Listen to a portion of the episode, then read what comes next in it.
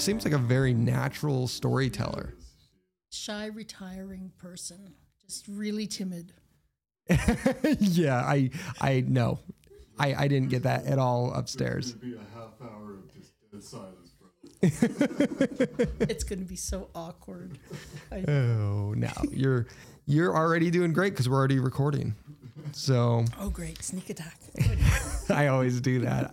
I hate saying, okay, we're going to start in three, two, one, because then everybody gives me this blank expression of like, what? Right, right. Um, Anna, first off, I want to thank you very much for coming on the show and uh, joining us. Um, I had the pleasure of meeting your husband recently. Um, what, we, four weeks now we've known each other, yeah. Something like that. We have Grant in the room with us as well. And uh, he actually came on and did a episode uh, last week with me. Mm-hmm. And he was like, you have to meet my wife. he... That man loves you, and I can tell because he talks about you and talks you up, and he didn't, like, his talking up of you was right on, because I can already tell you're a genuine soul just like he is. You're a salt-of-the-earth person. Thank you. And he was explaining all these things about you to me, and I was like, man, this lady has lived a life. I'm on my third or fourth one. You know? Seriously. And I, th- there's still some adventure left in me. I don't think it's, it doesn't have to end when you're sixty-four or sixty-five or whatever. Um, I still kind of project and think about the future, like, oh, because that's how I've always lived, three hundred years or so in the future. And I look back. So, or as if I'm looking back from three hundred years, would it be cool to, let's say, hook up with that first husband of mine who, with the forty-eight year age difference, who was a world-class poet? Yeah, that would be really cool. Fast forward after I left, uh, after thirteen years with him, wonderful years, but still the age difference got to us. And it was like, well, what if I got into freestyle wrestling? Wouldn't that be cool to look back on? Yeah, okay. So I got, guess by happenstance, got into freestyle wrestling, um, which was in my thirties, which is insane. Yeah, and I, I like the way you kind of put that as like it's... You, there's always adventure to be had, always. No matter what age you are. Mm-hmm. Um, you had sent me a little kind of uh, introduction on yourself. So you're from Canada. Yep, Nova Scotia originally. And Nova Scotia, when you were growing up there, was a small town? one hundred, about one hundred fifty people, um, not counting the rabbit hounds. Um, very little livestock left. It was a dying village, basically. You had the older people and you had a few of the younger ones coming up. But even in one generation, like my niece, she can understand Acadian French, but I don't think she speaks it at all. I've never heard her say one word. So I grew up with my grandparents sort of right near, like just down the road. And um, because of that, it was like a conduit straight to living in the early nineteen thirties. So even though I was born in nineteen fifty-nine, if the power went out, we'd put the kerosene lamps up. Um, there was a wood-burning stove, and we weren't going back to the country. We never left it. Yeah. You know what I mean? It was like a wood-burning stove. We had no telephone until nineteen eighty, eighty-one, because my mother didn't want to be on the party uh, the party lines where people could hear and listen in on the conversations. So only when the private lines came through that she agreed that, yeah, we'd have a phone. So that was about nineteen eighty. Wow, that is, that's amazing. Like, mm-hmm. I think about, like, the life that you lived as a child coming up in a town of, uh, like you said, like one hundred fifty, one hundred fifty so people. And then I think about my childhood, and the those are on different planes, you know, like completely. completely. Yeah. Um, as a kid growing up in a town of one hundred fifty people, how many other children were around?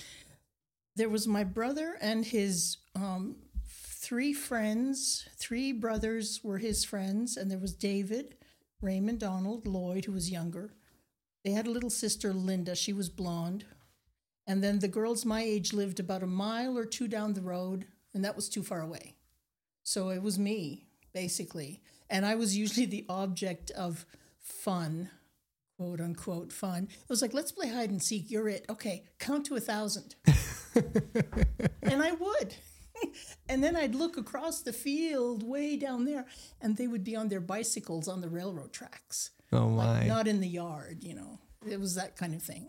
Did you um, have a schoolhouse in Nova Scotia, or did you, or were you homeschooled, or how did that work with that small of a population? Nobody was homeschooled. In like in my parents' generation, if let's say a parent died, and they usually had very large families because they were Catholics, all Acadian French Catholics. So in my parents' generation, if the parents died or the Spanish flu carried them off, or they all, you know, they would sometimes quit school and just go to work, you know, just kind of help out what they could and to kind of teach themselves how to read and write on their own. But in my coming up, there was a schoolhouse in the middle of the village, and I went to the last event that was held there. So you had your, your blackboard, your kerosene stove in the middle, uh, the little desks, and people had been using slates, slates to write on, like real tablets. Wow. That my father still had his slate from when he was a kid.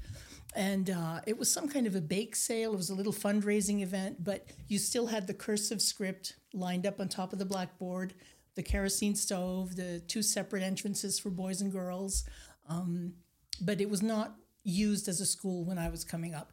They invented the consolidated school. So I almost went to the nuns. It was like a little convent school, two rooms. Almost went to that, but then they made a mistake. No, you're going to the big school. So I had the same bus driver from grade zero to grade twelve. He had a toupee because the hair never, the hairline never changed from under his driver's cap. And um, so, yeah, the same exact school building. And now they've sold it. It's a fish freezer. Really? Yeah, it's used to store fish. How long were you on the bus uh, in order to get to your school? It was about two miles. Oh, so, so not, not too not, bad. Not too bad, no.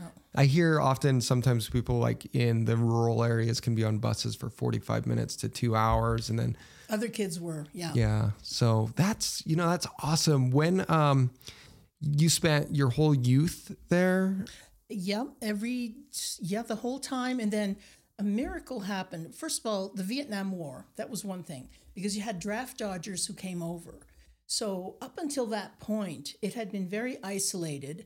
The only, there was one radio station, C J L S, and it played mostly classical country, you know, Rob Wills and the Playboys and stuff like that, Porter Wagner. Um, you could catch Boston at night sometimes.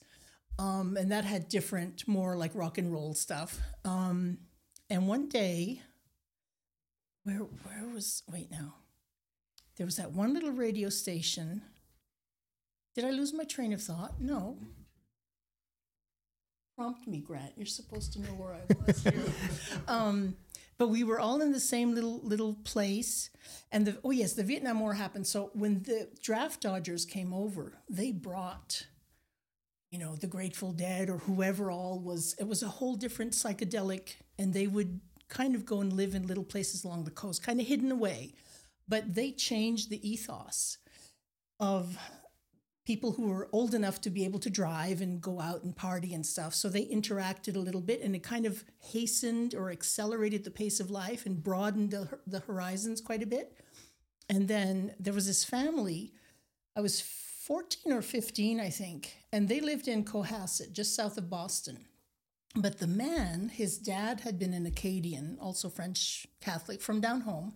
And so he had married and had two little girls, and he wanted them to know about their Acadian origins. And his dad had died in Sicily in World War Two, so he never met his father, never had even met him. But he knew that he had family.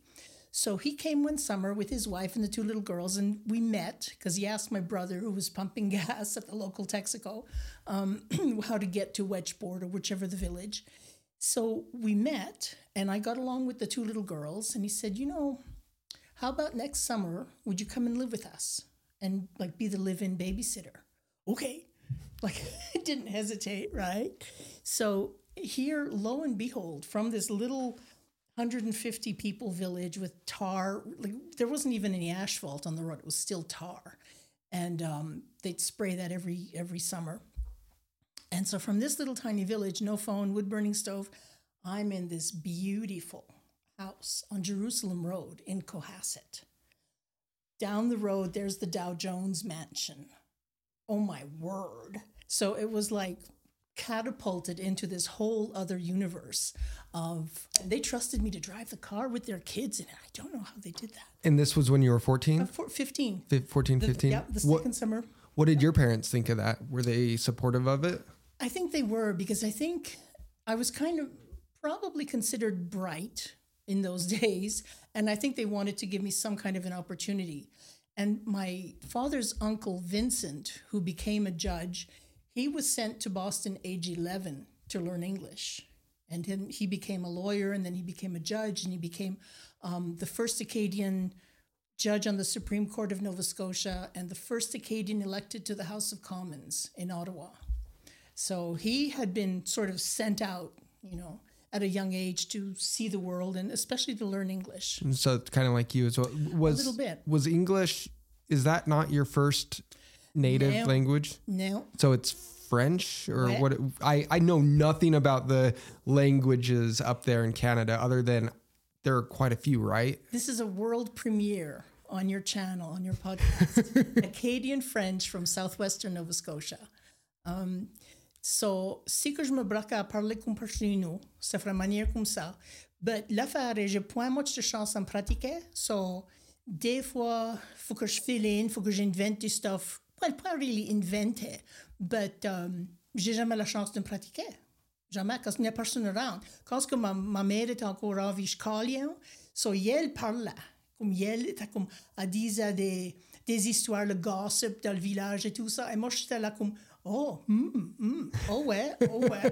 So I wouldn't practice because she would be filling me in on the village gossip. And I'd be hearing her accent and her cadence and her voice. And I figured out, this is again, this is a first. So there's a village called Pubnico. They're about a thousand people. They're fishermen.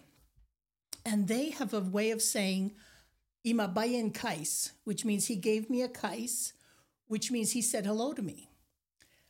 Fast forward, when I went to travel in Europe and I was in the Basque country and I stayed in Mondragon near Pamplona for three weeks, lived with this family, Kaixo, Kaixo was how they said hello.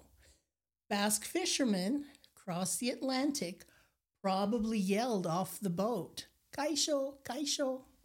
And that's how people from Pubnico probably picked up on Imabaye, he gave me un kais, he gave me a kais, which is probably from the Basque word for hello. Wow.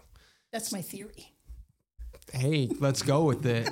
So um, for, you're fourteen, fifteen, fourteen, you're... fifteen, I end up in Boston and um, or Cohasset, and I had one day off a week, and it was really light duty, like make lunch, and that was the first time I discovered potato chips with sandwiches. It was so American. Like, oh, God. And grilled cheese. Ooh, I could make grilled cheese. And I had my own room, and they had a little tiny pony with a little cart. So I'd fix up the little pony, and I'd put the kids in the back, and off we'd go down to the beach or down to the shore. And I, again, I don't know how they trusted me. I don't know. Those girls, I don't know. They were very, they were too young to be afraid. Mm-hmm. I was afraid, though. Like cars, and sometimes the horse would buck, and he'd like almost step out of his traces and everything. But, uh, and then driving with the big, huge Labrador dog and the two girls in a station wagon. Oh, yeah. Right. So you went from small village to larger city, driving. Very wealthy neighborhood. Babysitting, babysitting. All of this. Yeah. At this time that you're kind of experiencing this whole new chapter in your life, are you uh, studying anything, or are you finding things out about yourself? Because obviously you're a painter. You're a writer. Where did mm-hmm. all these aspirations start to come from? I always wanted to be a writer. That was my first love. It was, it was, um, oh, life-altering moment. I was about, and I write about it in my, my memoir, Good Is Gone. Um, there had been near Yarmouth, because you remember Canada was part of the British Commonwealth. So we, when I was born, like we still flew under the Union Jack. We had no Canadian flag. It was still part of oh, the wow. British Commonwealth. And uh, so there was the Art Royal Air Force were shipped over to train. The pilots were shipped over to be able to train and learn how to fly a plane without fear of being bombed. So there were barracks. There were East Camp and West Camp near the Yarmouth Airport in the woods, and they were all British airmen. There was another such camp, I believe, in Winnipeg, and Richard Burton trained there. Small fact, but anyway, weird fact. And so back in the time when men still wore white shirts on Sunday, um, and you didn't work, like, do not pick up an axe on Sunday. Don't chop wood on Sunday. It's, you know, the day of rest. And we would go driving around. So this was before my grandmother died. So she died in sixty-eight. This must probably was sixty-five. I was about four. Let me uh, let me put it this way. My mother could still hold me on her lap. That's how little I was. So we go to these barracks, and by now all the windows are broken out. We go into what had been the mess hall, and some motorcycle had come in and burned donuts on the wooden floor. The piano was smashed in the corner. Um, everything was smashed. It was kind of hollowed out. There was nothing really left. And we trooped through. There was my dad, my grandfather, my grandmother, mom, me, and my brother. Trooping, we're just poking around. We go through the kitchen. There was a huge freezer, huge walk-in freezer with a rusted door hanging open. And above the sink on the windowsill, I think, what is it, Stanley Kubrick's movie, there was a teacup, blue and white teacup, and a saucer. And I saw this teacup and this saucer that had survived. And I had a sense that there had been men, young men, filling this barracks, and now they were probably all dead, or some of them had left to go to D-Day and probably died, or were now in very advanced age, and it affected me. It altered my D N A, this awareness of time, uh, that whole dimension of time, the finality, oblivion, um, death, the choices that you make. They can be fatal or they can be wonderful. And here were these young men, and now they're gone. And there's emptiness here. There's, you know, detritus. The the garage was still there where their trucks and things, and Jeeps had been worked on and everything. But this little delicate teacup was still there. And it just affected me. So that later that night, we're back all piled in the kitchen as per, you know, just gather around the kitchen. And um, I couldn't sleep. I was agitated like nobody's business. So much that my mother, who prided herself, once the kids were in bed, they stayed till the next morning. That was one of her, you know, tenets. Hard fast rules. Oh, yeah. Oh, yeah. We were raised by hand. And uh, so I was so agitated that she actually went to the bedroom and picked me up and brought me back to the kitchen and sat me on her lap. And I remember hearing her say, oh, she just got too much excitement. She's got, elle est trop excitée. And I'm like, what is wrong with you people? Like, how do you not know? How do you not respond to the fact that we were in this barracks where these British airmen had been a few years ago? Like, in the this was now the early sixties. They would have been there in the forties. Um, and now they're all dead. And there's this big divide between life and death and the passage of time and oblivion. And you, you're not picking up. You guys are just not picking up. And if you're not my enemies... Y- y'all are not my friends, because I'm different. You're, I'm different. Whatever I am, I'm different. Mm-hmm. This is, there's a divide here. And that kind of set me on this whole path of wanting to write or do art at the very least, because that's a way to preserve time. It, you capture it, or you pole vault over death. If you can preserve something, frame it, frame the, harness the energy of a thing, an image, a thought, put it in such a way, whether it's through words, paint, colors, um, photographs, if you harness it and capture it, that energy will bounce back to the viewer forever and ever, if it's done right, if you have talent, if you really, really do it right.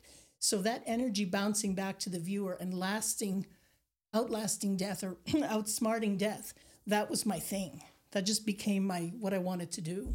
Yeah, I, I love that you use that story to express that. I am uh, very much the same way. There there are times I'll go places with friends of mine, and we'll go to like old dilapidated buildings or museums, and they're just like, mm. and I, I just find myself also connecting with the smallest little things, like right. a, a watch. And then I think about, where did this watch go? Whose watch was the, you know, and I'll also always find myself looking at old photographs. Um, there's an antique store down in Salt Lake City uh, called the Antique Spa, and they have right. um, these just sections of old photos. And I will sit there and just go through all these old photos and try and like yeah. connect with that person's story just based off the photo. And yeah. I, I think you're absolutely right that some people just get that and other people just don't understand it.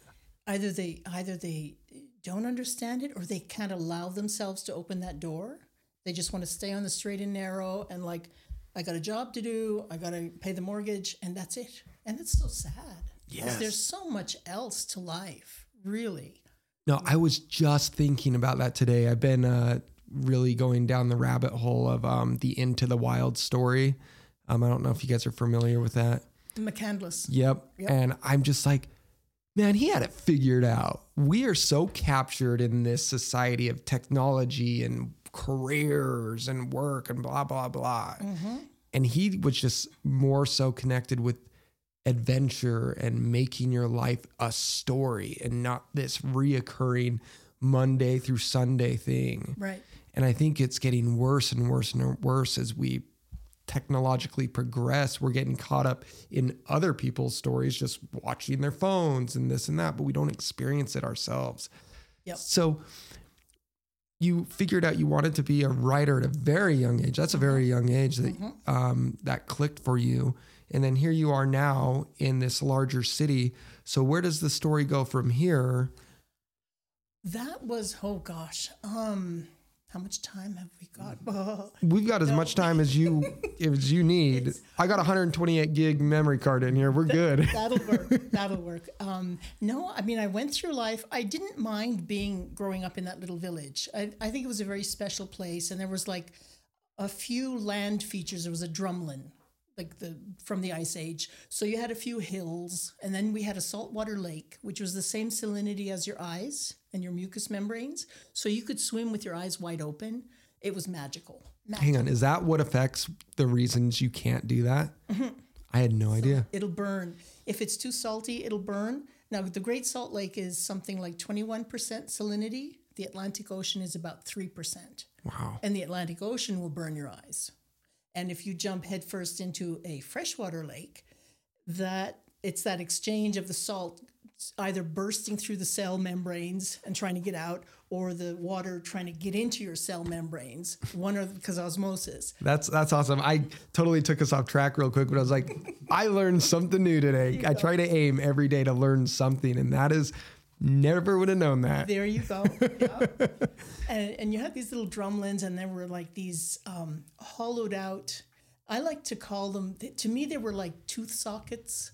It was the cellar of a house that no longer existed on the side of this little hill behind the railroad tracks. Like I, I used to walk down there and just zone around and just go. And there would be these little stone cellars, little foundations, and it was like a socket in a jaw. And there was no life left, but you could see the lilac bush and you could see the apple tree that the young woman would have planted when they first got married and built their little house. You you truly are like a writer. Like the way you describe things and like the analogies you use for them is amazing. Like, cause I just, when you said that, it clicked in my head one hundred percent. I'm like, oh, I know exactly. And you You have an ability that not a lot of people have to create an image for the person listening to your story so well. I just had to jump in and say, dude, you are really good at this. I think part part of the reason for that is my mom was, um, we didn't always see eye to eye. And so... And she was set in her ways. And I think there was a little bit of that jealousy thing. And she's passed away. I can kind of say whatever I want. So, um, and, and it's in my book too. But we didn't always see eye to eye. And I think there was a lot of envy. Like when Dad would come home from a week away at work, I was about ten, eleven, whatever. And as soon as he'd walk into the back door, me and Mom were like two like two pumas, like just ripping each other's throats out. And I figured out, age of ten, before I heard of Freud, oh, this is jealousy. Uh, she's got something going with him that I can't have.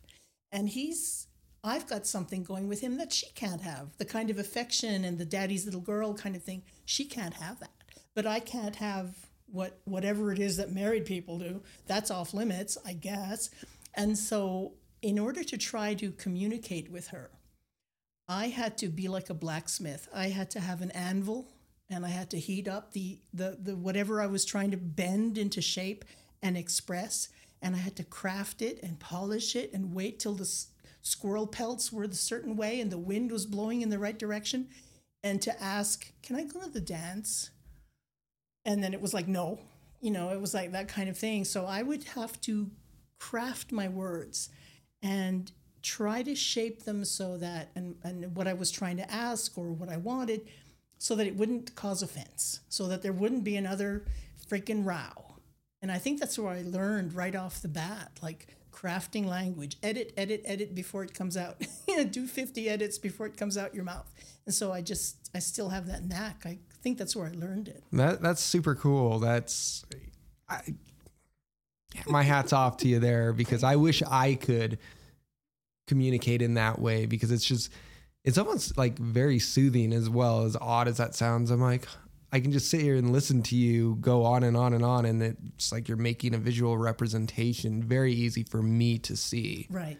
So um, you're you're doing the babysitting. You're living in this larger city. You kind of miss home every Ooh. now and then, or oh, it was like you you've heard the story, the prodigal son, like the pious daughter. And I remember writing letters home, and I would.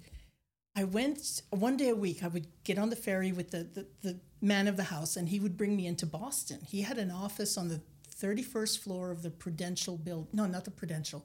The black one with the little black cube on top. He had that an office in there, whole floor. And he would have a suit. My dad never wore suits like that, you know, a vest, and he had a Mercedes, and he had, you know, and then plus the beat up station wagon for the wife and kids. And he would take me in under his wing, and there was like a revolving door. Wow, city stuff, escalator, whoa, elevators, whoa. And I was all, everything was fascinating to me, everything. And he, bless his heart, he would draw, I still have the little pink slips of paper. He would draw the street. Boston Commons, you're here, Old North Church, here, the museum, here.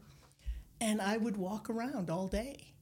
And then come back. And I remember coming off the the parking garage. Again, not heard of down home. Who had parking garages? There was this huge parking garage.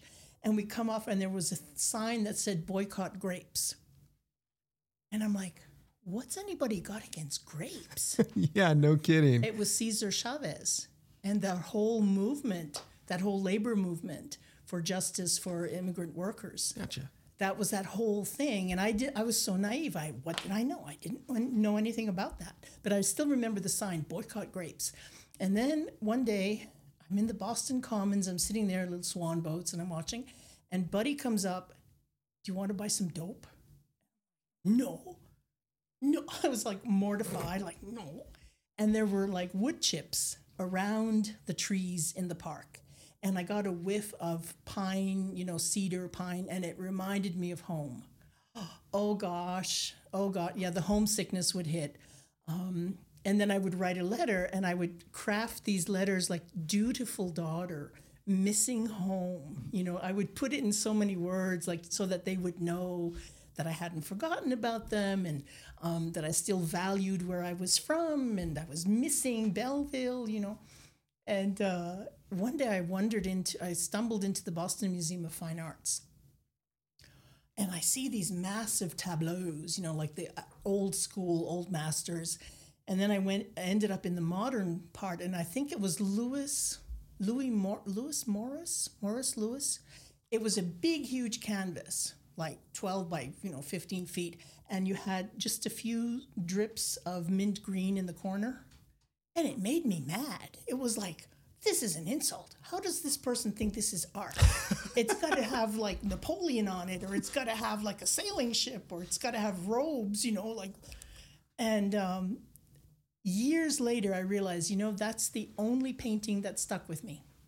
That irritating modern art with a blank canvas was just a bit of mint green. And I ran across some more of his work. Last time I think I was in New York City, I went to a museum. Um, was it New York or was it Chicago? Anyway, and oh, that's who that was. There's some more. Oh, I get it now. I get it now. And it, it just stayed with me. So that kind of got me thinking. And then fast forward, I still wanted to write. I went to Dalhousie University. Oh, and because of this other life-altering thing, five years old, car accident, major wreck, fatal drunk driver. He, we T-boned him. He was doing ninety and he was dead drunk, twenty-three years old. He lost control on some gravel and we were doing forty-five. He was doing ninety. So it was a pretty big hit. And in those days, the cars didn't have seatbelts. This was sixty-four. So sixty-five. Yeah, you're in big, huge steel boats on the road. Brand new Impala, three weeks old, white Impala with a red interior.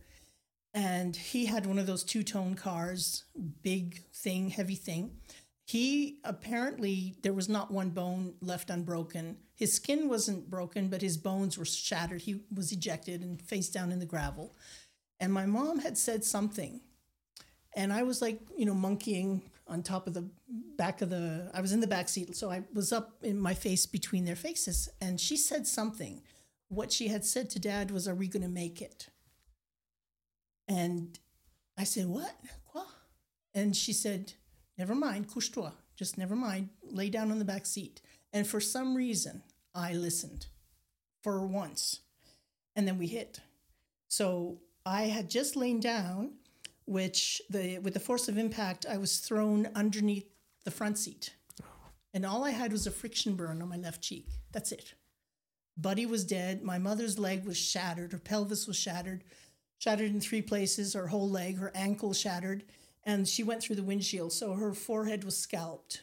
And her face was like livid red, all blood. Dad's sternum was broken. His shin was scraped to the bone on the brake release handle. His fists went through the dashboard. Um, he had glass in his head for three weeks because it wasn't safety glass in those days. So I'm like, oh, okay. And in slow motion, there's glass coming towards my face. I see a pulley, which I guess was the engine thing to hold the engine.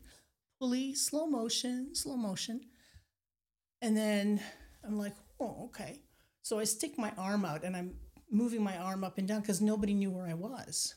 And this was in front of a store with a parking lot. So everybody thought I was thrown and dead somewhere, like up a tree or something. And um, they couldn't find me. So I finally stuck my ha- my arm out and she's here. I, I can still remember, allez set, allez set. Like she's here, she's here. So a truck driver showed up. He had a big knife. They cut the seat open and it was like a birth moment. It was like a Botticelli birth moment. They cut the front seat in half and pulled me out, and lo and behold, there was nothing wrong with me. I had no broken bones, nothing. And I had just a little friction burn. My cheek was already swelling. And um, so I look and I see that guy face down in the gravel. Ooh, that's different. Ooh, I got to see that. They wouldn't let me go. Can you imagine? Wouldn't let me go see. And I looked down, and there's my mom. Like, she was half out of the car. She'd fallen. She was trying to go look for me, but uh, she just fell. And I saw them lift her into the back of a van. I thought she was dead. Nobody told me different. And then the R C M P in those days had the red surge. That's uniforms. The Royal Canadian Mount- Mounted okay. Police. Yep. He showed up with the big hat, like the big scout hat and the red surge, picks me up. And they put me in a car with strangers. They wrapped me up in this huge navy blue blanket. And now I started to go into shock. Like I was like tr- body tremors. So the husband goes to the garage, comes back with a bag of chips. To this day, stress equals potato chips. Hence, if he'd brought back celery, I'd be very skinny. I would... But no, he comes back with potato chips. So then the R C M P guy picks me up, and I'm I'm eating the chips around the back. I'm bending my face so I can fit between the brim of his hat and his neck, and I'm eating chips uh, around the back of the Mountie's neck. And then we go to the hospital. Doctor comes in with a bunch of go- interns. And he starts shaking one limb after the other. And I'm like, what is wrong with these people? Like, I might have an injured spleen. Not that I knew what a spleen was. But I'm like, you're shaking my limbs. How, how dumb are you? But that sort of triggered the start. Well, maybe I'd like to be a doctor. Oh, maybe a nurse, maybe a doctor. So that started that ball rolling. And it was like a life and death sort of brush with death. That That's so interesting because I had a very similar experience where... And I totally understand what you're saying when slow motion. People that mm. haven't been in a very tragic or stressful situation. So I was uh, in my Mustang at the time, and I made a left-hand turn in front of a Ford F two fifty that was doing fifty-five miles an hour. Mm-mm. Damn near ripped my car in half. And I just, I remember seeing the headlights, and then everything went like hyper slow, like, mm-hmm. and then the hit, it just obliterated my vehicle. I ended up going to the emergency room, all that, you know, but it also triggered me to be like, I want to go into medicine. So shortly thereafter, I went to uh, the E M T Academy to become an E M T. Oh, wow. Cool. So that that's interesting that we have that little tragic mm-hmm. car, car accident. And I, I came out messed up, but when the police showed up, they were like, where's the body? They wanted to know where I was, like dead. And they're like, he's over there in the gravel. And I'm like, I'm over here. Very Trump. You, you, that leaves a mark. It does. I remember that. Yeah. I wish someone would have brought me chips though. No, you don't. You'd be like me now. You'd be like morbidly obese. Um, but uh, yeah, that, that kind of triggered a thing. And then it was, it quickly morphed into, because my Aunt Bernadette was a industrial nurse. So she would just go to the shipyards in Halifax and kind of be on duty in case somebody had their head, which happened, I guess, elevator shaft came down. Oops. So, and I thought, well, that would be great because she's crocheting the whole night, basically, you know, in case something bad happens. Mm-hmm. But I could travel. If I became a nurse or a doctor, I could travel. And that was the motivating thing behind there. Um, and when I was a little kid, we had these drinking glasses, and I'd be drinking the milk, and it would say made in France. And I'm like, France. Ooh, that's where I'm from, France. And so all my whole childhood, France, France, you know, ooh, we're French because we're different. We're not like the English people in town. We're from France. And my language is, my first language is a mixture of, I'd say, seventeenth century French mixed with English. So, because things were invented over time, like a car got invented. But when the Acadians came to what is now Nova Scotia in the, like four, almost five hundred years ago, um, we still say gobelet, like goblet. We still say plume, instead, like a feather, instead of a stylo, which is the standard French. We still say uh, pomme instead of une balle. So pomme, je, uh, pomme, la pomme de la mon, mm-hmm. mon instead of main. So little pronunciation differences. And that always kind of fascinated me. And I always wanted to travel and go to France and see where I was from. And then, um, so I'm at Dalhousie, wanted to be the next female Hemingway. Um, met the poet Irving Layton, and that was um, and very much of an impetus to like really like grab life by the by the elbows, mm-hmm. go do, you know. So I, I came back, I wrote my first poem, sent him a letter, came back, ended up with him. But fast forward, at the end of thirteen years, because of the huge age difference, um, he helped me to kind of leave him. It was like, Let, let's talk about that real quick for the listeners, because we got a, a good version of this, and I, I want them to be able to understand. So Anna um, ended up marrying the famous poet, Canadian poet, Irving Layton. Right. Um, and you met him through a university or through... Yep. He came to...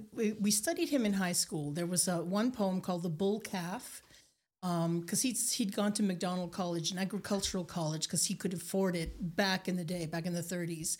And then he eventually went on to get his master's in political science. But he became a, he created modern Canadian poetry. He's singular. You could single-handedly say credit him with developing modern Canadian poetry, as opposed to the Victorian uh, mentality that was that Canada was riddled with at the time. And he came along. And he was able to use classical frameworks, classical kind of, you know, the classic uh, essayists, and digest the bloodiest century we've ever seen, and put that digested observation of human nature, politics, society, history, everything, lay it on that classical framework with um, vernacular language, everyday language. And that was like so different, so modern. And uh, so we studied. And this this is in the this eighties, that would have seventies? Been no, way back then, because he was born in nineteen twelve. Oh, okay, yeah, yeah, that's right. You right. You guys have that huge. I got huge. Age I got to get that in my brain. Your age gap was how many years? Forty-eight years. Forty-eight years age difference, and you met him from... I was twenty. You were twenty and had put a poem on the stage that he was coming to give his talk or his presentation that, at, that's right? That's right. Um, because in high school, the teacher had said controversial poet. We studied The Bull Calf. We played, uh, and then he played us the song Suzanne by Leonard Cohen on this dusty turntable, and which we thought was really weird, like just funny, you know, odd music. And fast forward, I'm now at Dalhousie University, which is like an Ivy League sort of thing, but failing miserably because I started out in pre-med the first two years. Oh, God, so bad, so bad. And then I switched to nursing. I thought, well, maybe I can do that and travel and travel. So it was like, I get, I'm now in my third year at Dal, and it's the first year of a four-year program, and the professor, the teacher lady comes in. Now, girls, what are vitamins? They help you grow, glow, and go. Jeez, I can't, I can't do this. I can't. But I stuck it out for a year, and they put me on a six-week practicum, and the white dress, white uniform, white caps, white nylons, white shoes, little name tag. And uh, they put me with this post-op cardiac patient with a bloated abdomen, and I'm like, I can't take blood pressure. This is hard. I can't count and talk at the same time. This is hard. I, you know, he could die. I, so my my lesson care plans were the note that I got. These are very imaginatively written, but they're usually late. And basically, um, no, you're really not cut out for this, are you? And then they su- assigned me to the neonatal unit. And I would just go and I'd like wake the baby up, like I'd pinch it, make it cry. And then I'd get to sit in a rocking chair and just pass the time. I would kind of do that. And then, yeah, this this poor lady, like she was on her third kid. And I'm like, I haven't even done the deed yet. And you expect me to like teach her about having, you know, taking care of a newborn? This is off. I, I can't do this. I can't do this. And I could observe people, but I didn't want to be interacting with them. I wanted to observe them from a distance. That's where the writer kicked in again. I wanted to be a writer more than anything. So I switched my fourth year to Bachelor of English uh, Literature. And that's where I met this wonderful girlfriend called Joyce Rankin. And she said one day, she comes up, oh, Irving Layton's coming to give a reading. We got to go. We got to see. Yeah, for sure. So I thought, well, I better go to the library, at least familiarize myself, because I certainly remembered the name, but I knew nothing about him, nothing. Um, so I go to the special collections, and there was like, to my astonishment, like six or more shelf feet of books by Irving Layton. So I reach out, there was this little white spine. I pull it out. I read the poem Peacemonger, which was one of his Greek poems written while he would be spending summers in Greece. And it described a girl uh, bringing chilled wine and bringing cucumbers, and they're on the beach, and it's in Greece. And I'm like, wow. I want to be that girl. No, wait, I want to be better than that girl. I want to be with him, like shoulder to shoulder. Because anybody who can take such simple language and evoke such tremendously descriptive, evocative scenes, that's a genius. This is a genius. And so I sat down and I wrote my first poem called I'm Coming to Layton Tonight. And uh, I showed it to Joyce. It's perfect. You have to give it to him. You have to show it to him. Are you crazy? No, I can't do that. So we go to the big, huge auditorium there on campus. And we went early. We bagged the first two seats. And then she's like nudging me. You got to go put it on the podium. You got to go. Got to go. And I had typed it out to, you know, to be fair, or written it out. And I took a deep breath. I closed my eyes physically, went up on stage, like doing a night raid, you know, put it on the podium, come back, sit down. And then this usher comes out, and he's ticked. What is this? Yeah, he's like, what, what are you doing up there? What are you doing up there? Like, what is that? Because it could have been something anti-Semitic. It could have been hate mail. It could have been something inappropriate, you know, because Irving was Jewish and very, very prominent at the time. I mean, he was at the top of his game. And uh, I said, well, it's just a welcome poem for Mister Layton. So he goes up, rips it off the podium, disappears backstage. And then the M C, Professor Andy Wainwright, I still remember his name, uh, he introduced Irving, and he said, you know, he's been published in twenty-three, translated into twenty-three languages. He's published forty-two, forty-three books, uh, a, pretty much a book a year since nineteen forty-five or whatever it was. and he's just been nominated for the Nobel Prize, and he's just had a baby girl born last month, uh, little Samantha, and here he is. And so out comes this little guy, short, kind of punchy, white silver hair, long sort of silvery hair, nougat-colored velveteen suit, and little doggy.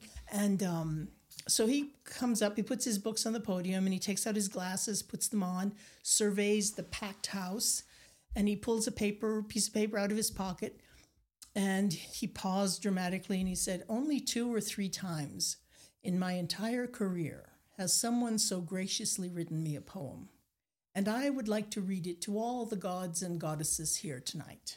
And he read my poem. Was that just a moment where you were just like, were you excited?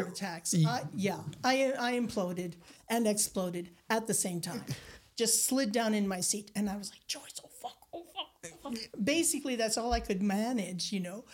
And he couldn't, maybe he saw some agitation there in the front row, yay or nay, I don't know. But afterwards, Joyce had some of his books. She had already bought some of his books, and she wanted his autograph.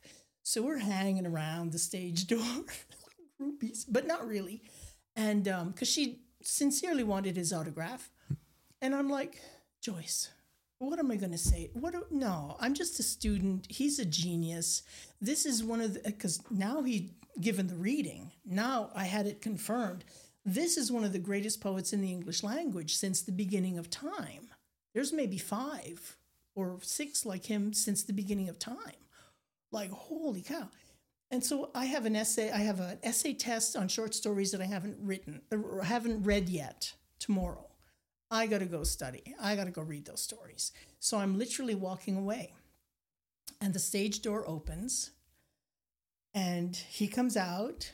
And Joyce gra- grabs my arm, yanks me back in front of him. Oh, Mister Layton, Mister Layton, hi. Um, I'd like you to meet Annette, who, oh, hello, hello. And he, sh- you know, shakes my hand.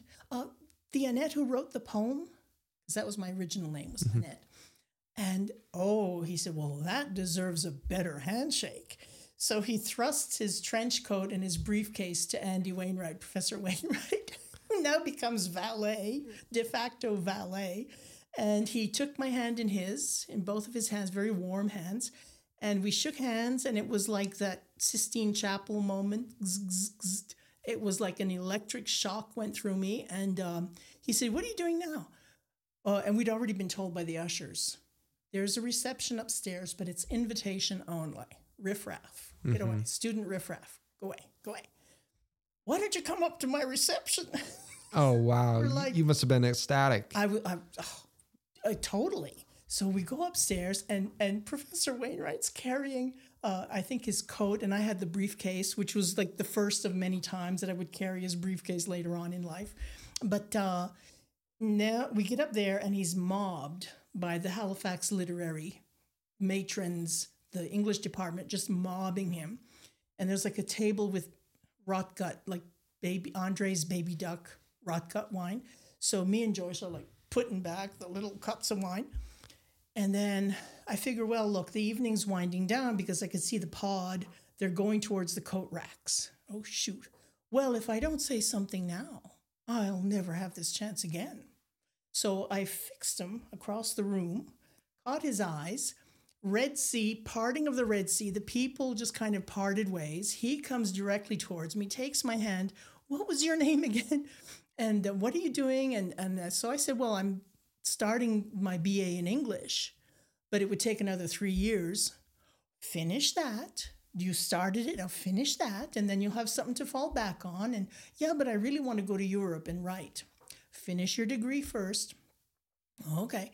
And then Joyce pipes up, and she gets the autograph, and she says, if we write to you, would you answer? Oh, sure. Irving Layton, Niagara on the Lake. And I'm like, holy cow, that guy doesn't need a post office box or a zip code. So um, we, and as we were leaving, because then the, the evening did, that was it, like about five minutes. That was it, total. And plus having listened to him read. And I, we're walking out of the auditorium, and I turn to Joyce and I say, I've just met my first husband. And You I, knew right then and there. I, oh, I knew. Totally. I was about twelve feet tall. I floated. I, I wasn't touching the ground. I was about twelve feet tall. And then one of the people who'd been in the, we go to this little cafe for some, you know, hot chocolate, whatever. And there was a feller in the cafe, it was quite late at night. He'd been to the reading. And Joyce was very burbly. You think I'm ebullient. She was burbly and sparkly. And she starts telling this guy what had just transpired. You'll never believe this, but Irving Layton just read Anna's, you know, Annette's poem. He goes, I know, I was there. Oh, wow. So it was a full moon, crisp February night. It was freezing cold and uh, going on midnight. And I'm like, he offers to walk us back to our apartments. I'm like, Matt, the night's too young. Let's go down to the waterfront. Come on. So we go, I, I bring them down Water Street, underneath the train tracks, through this tunnel to the waterfront. And there's a Greek freighter, brand new Greek, the M V Zini. I can still see it. It had just docked. So I'm like, well, this is kismet, right? I, the poem that I read was Peacemonger, set on a Greek beach. Lo and behold, here's this Greek freighter. Let's go on it. Oh, no, no, no, no, no. We can't. No, no, no, no. I start going up the gangplank and they were just too scared, like to stay down on the wharf. So they followed me up and we spent the night on the ship. Oh, wow. Long story short. So the night I met Irving Layton, I actually slept in Halifax Harbor on a Greek freighter. Long story short. But um, so I kept on traveling. I didn't listen to his advice. Um, I bought a plant. I planted trees for three weeks and every tree, pine tree, pine seedling, another ten minutes in France. I'm buying another ten minutes in France till my back gave out and I couldn't do it. And because of that car accident, I had an, some kind of a money insurance thing that matured when I turned eighteen or whatever, or twenty, whatever it was. And my parents hadn't told me. They knew I was itching to leave and travel and go and do stupid things, you know. So they had taken the money and turned it back into the bank for three years without telling me. Well, I hit the roof. I raised the roof and they had no choice but to go into their savings account, give me the money with which I bought my first plane ticket to Paris. Wow. Yeah. And um, so then I finally I traveled through and Irving had just published a book called Europe and Other Bad News. And me, twenty years old, you know, what did I know? And I was like, well, it's not that bad. It's not that bad because I wasn't picking up on evidence of the Holocaust or World War Two or um, Achille Lauro bombings or things like that that hadn't quite happened yet. So I'm like, I'm going to write him a letter. And I wrote him a letter from Athens and he wrote back. He actually wrote me back. And he said, you know, I, how did it go? I have to confess, I don't remember your face. Are you snub-nosed and freckled or are you classical Greek? And if we ever do get together, we'll share over a bottle of wine, we'll share stories and I'll tell you about my, you know, European experiences and you'll tell me yours. Fast forward, I come back a year later to Nova Scotia, back to my village. I don't have a B A. I don't have a job. Um, I had worked in a waterfront bar in Naples, needed a root canal. The owner of the place paid for it. Uh, and I told him I'd pay him back. So I ended up painting fences and houses in Yarmouth, Nova Scotia for that summer. And I scraped up the money, sent it back to Italy to the, pay the bar owners um, the debt that I owed. But I had nothing. And what was I going to do? Vocational school? Hairdresser? What? No. I was at a in a bad way. I had no future, really. So I'm like, oh, let me write another letter to Irving Layton. And by this time, he was on the talk shows on national television about this horrific divorce that he was going through. I mean, Harriet just stripped him. She like skinned him alive and took everything. And it made national news because he wrote a book about it. And some of the poems were not very complimentary to Harriet, but bless her heart, she up and left with the little girl. So I wrote him a letter and happenstance on my birthday, he called, which he didn't know. And I hadn't gone down to the lake to go swimming. I'd stayed up at the house, answered the phone. And he's like, well, why don't you come and visit? Be my guest. Bring your portfolio and we'll see what we can do. So September the first, I get on a plane from Halifax. I fly to Toronto and took a shuttle bus down to Niagara-on-the-Lake. He picked me up and I became his house guest for a couple of weeks. Little bit of a stint in I worked in Toronto for about a month. and then went back to visit him before having to look for another job. I inadvertently lost the one I had.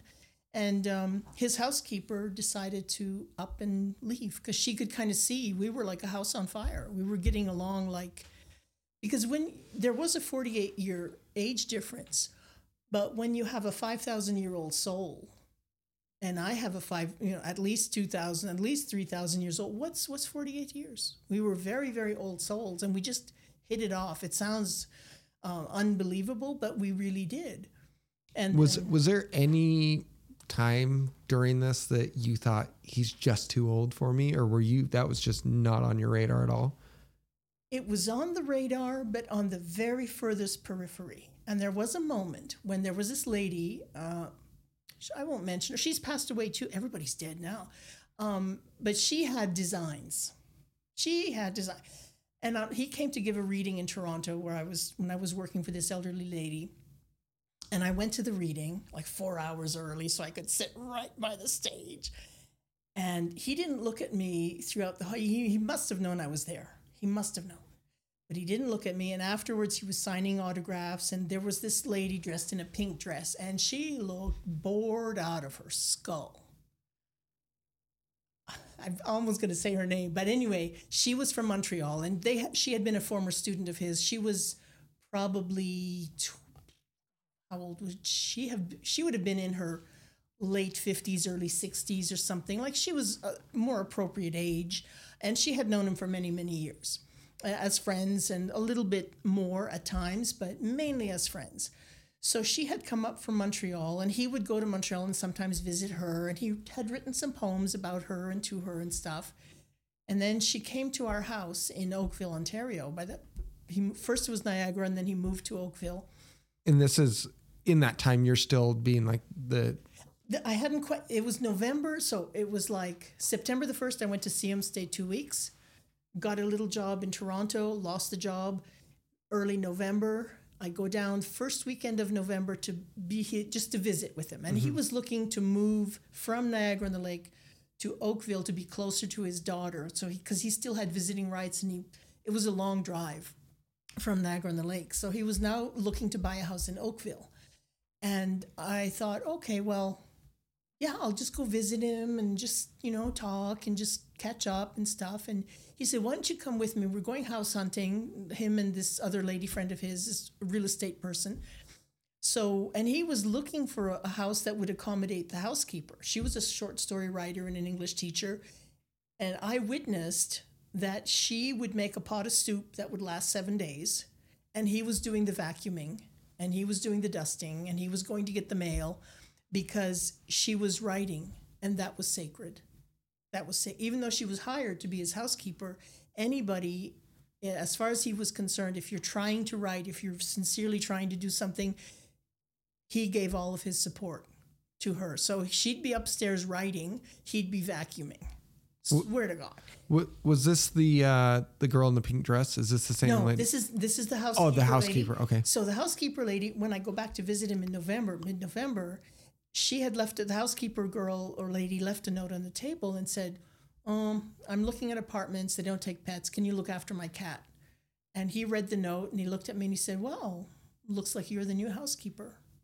And I said, yep. And in that fraction of a second it took me to answer, I knew my whole life had changed. Yeah, I was setting, I was braiding my life to his. Like, this was not going to be just playing house with a famous poet for three weeks. No, no, this is my, this is the course of my life, because he's a genius, and I want to braid my, I want to sublimate almost my identity, but still stay very much myself. But I want to be his helpmate in the harvest time of his career. And I want to learn from him because, like I said, he's one of the top poets in the English language ever since the beginning of time. That's how I assessed him. And I think quite a few people agree with that. Others maybe not so much, but I, that was my assessment. So I move in with him, and then we move, we stayed a year in Oakville. He was seeing this lady, and then he had a book coming out, The Gucci Bag, which was about the divorce, the nasty divorce. Launch party. I didn't know how to do launch. I didn't know anything about this. So Vanny, the, The lady from Montreal came to visit in the pink dress, and she still kind of thought they were an item. No, they weren't, but I agreed very magnanimously. Okay, I'll pretend I'm just the housekeeper. Okay, so I'll be in the guest room downstairs. So I took out everything in the bedroom that was, except apparently I forgot a bunch of hairpins on the nightstand. And she had been fooling herself into thinking that I was just the housekeeper, this stupid little kid, you know. So I was much more than the housekeeper. And um, that kind of was a moment where I thought, listen, look, if you think that pink dress lady is your soulmate, if you think you can make a go with her, you got my blessings. I'll pack my pack and I'll take off and you'll never see me again. And that was kind of like a pivotal moment. It was like make or break. Maybe, yeah, it's a big age difference. Um, I, I'm not part of his world. There are so many differences, so many contradictions. He was urban, Jewish, intellectual. I was from this little village, not really urban at all, not really uh, intellectual, not really. And no edu- like no education, no B A, nothing. So he's like, oh, no, no, don't go. Oh, no, no. And uh, so I allowed very magnanimously. I wouldn't do it again. I would never do that again. Um, but I allowed her to take my place upstairs in the bedroom that night. And she come down. There was like the singer-songwriter Eric Anderson was a guest at the party. And they were starting to leave. And she comes down the stairs asking me pointedly, very loud voice, Anna, do you know where the candles are? Ooh. Oh, oh. And he, Irving, heard her do this biatchy kind of thing. That was it.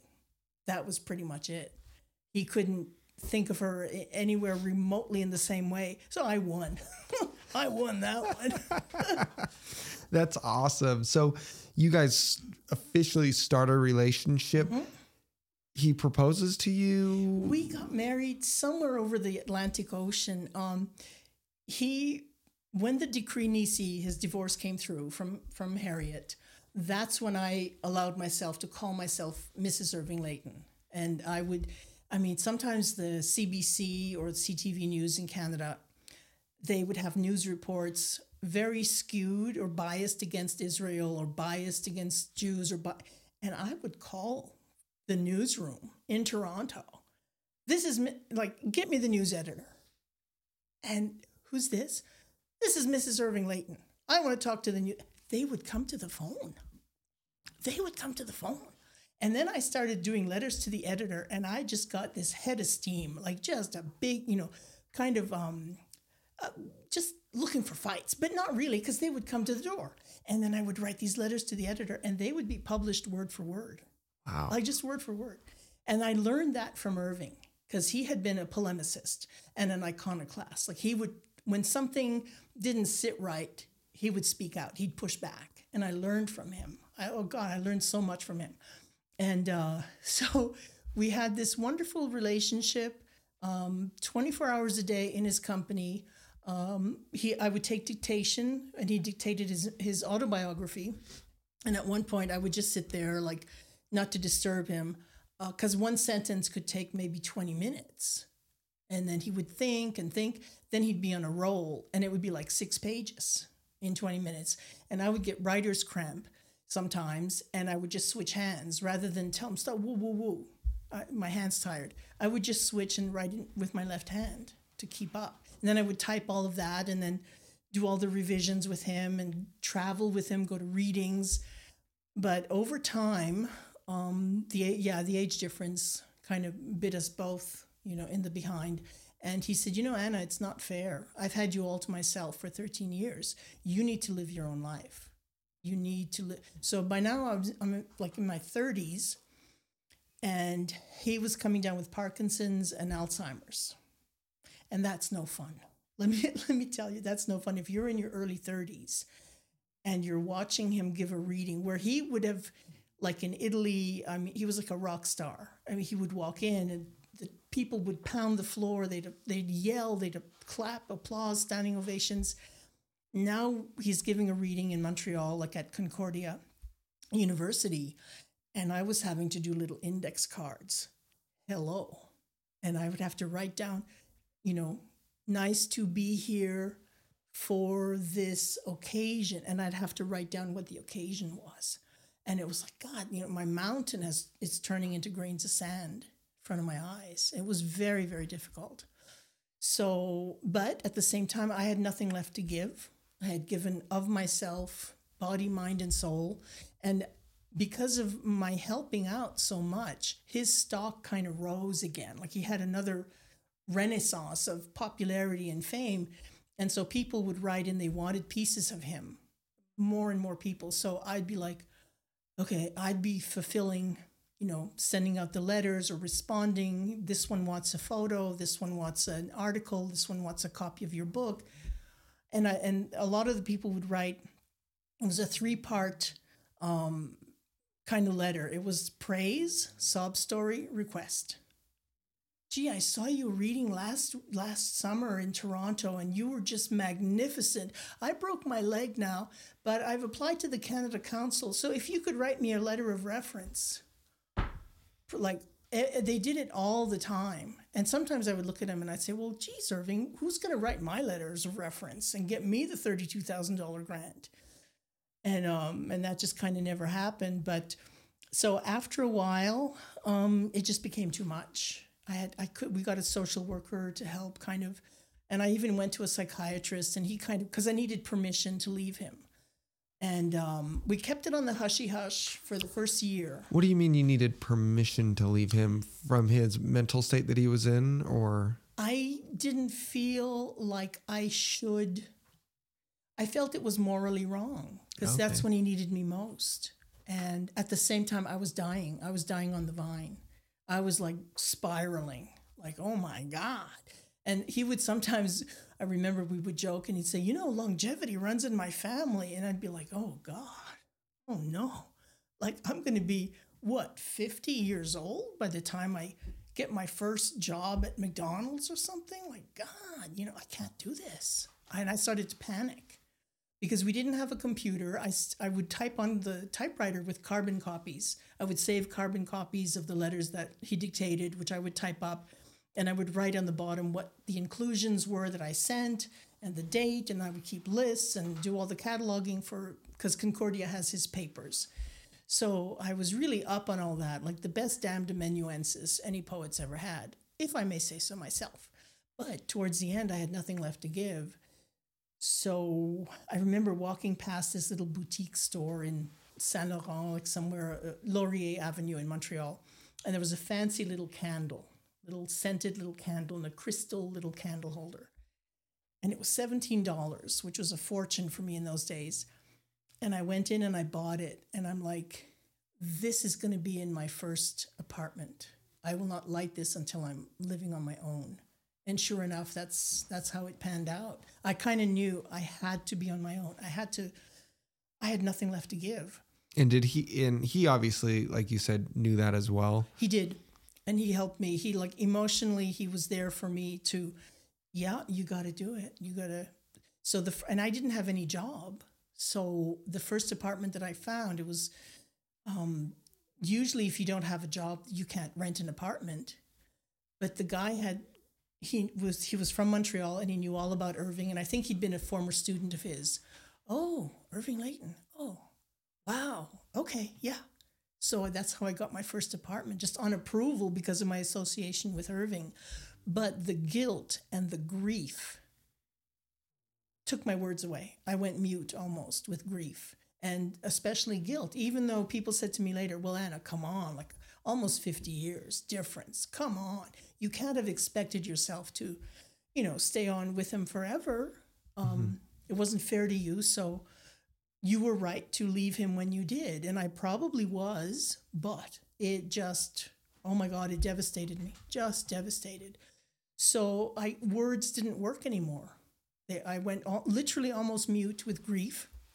And then one day I'm walking down the street, Sherbrooke Street West in Montreal, and I see this painting, big oil painting, sky and a strip of sea blue and green field, little scraggly little spruce tree, and a patch of cul- uh, cultivated earth. I'm like, well, that's from down home. That's like Acadian. That's like down home. So I go in, and the gallery owner said, yes, that's Thibault. And it's a, he's Acadian from Prince Edward Island. So I was right about that. And um, it's a three thousand dollars painting. I'm like, meh, I can do that myself. I can do that. So I went to Concordia Student Fine Art Store, and I said, what do I need for oil painting? She said, you need red, yellow, blue, white, and black, but don't use black. Buy it, but don't use it. Learn to mix your colors. And a brush or two and some turpentine and linseed oil, and I was off to the races.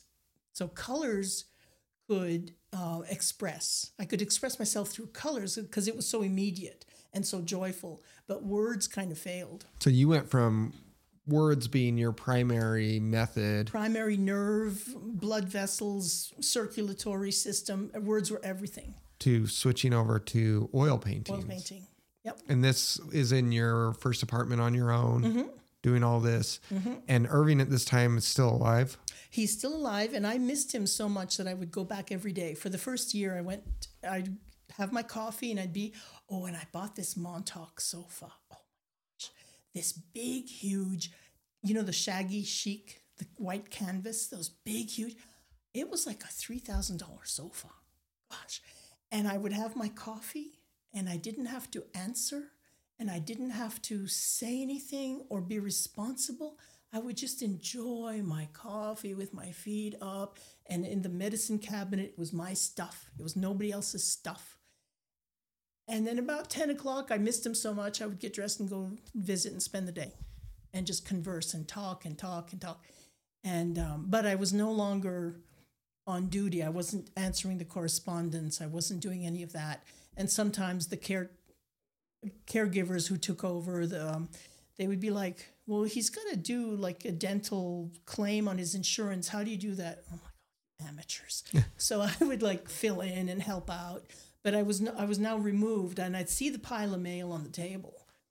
And I'd be like, oh, yeah, oh, yeah. Oh, yeah. Well, but it's not my thing anymore. I don't, um, I can't answer the, the letters or be that way with him anymore. So I got, I went to the S P C A and I got him a cat. I replaced myself with a cat so that he'd have something warm and fuzzy, I guess, to to keep him company. And then a few years later, um, they I got a call, and they said, well, Irving's in the old people's home, and there's a box of stuff, and you better come and get it. And what?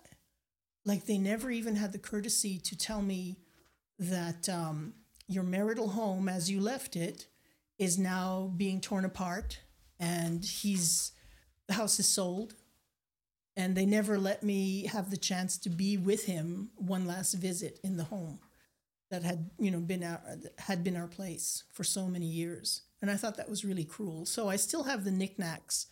They gave me what was on the mantelpiece, pretty much.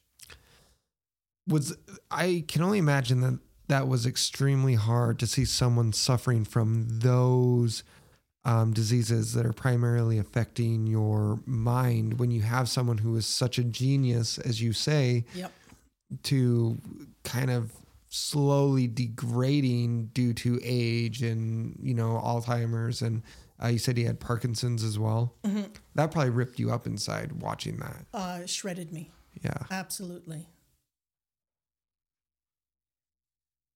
Who is this?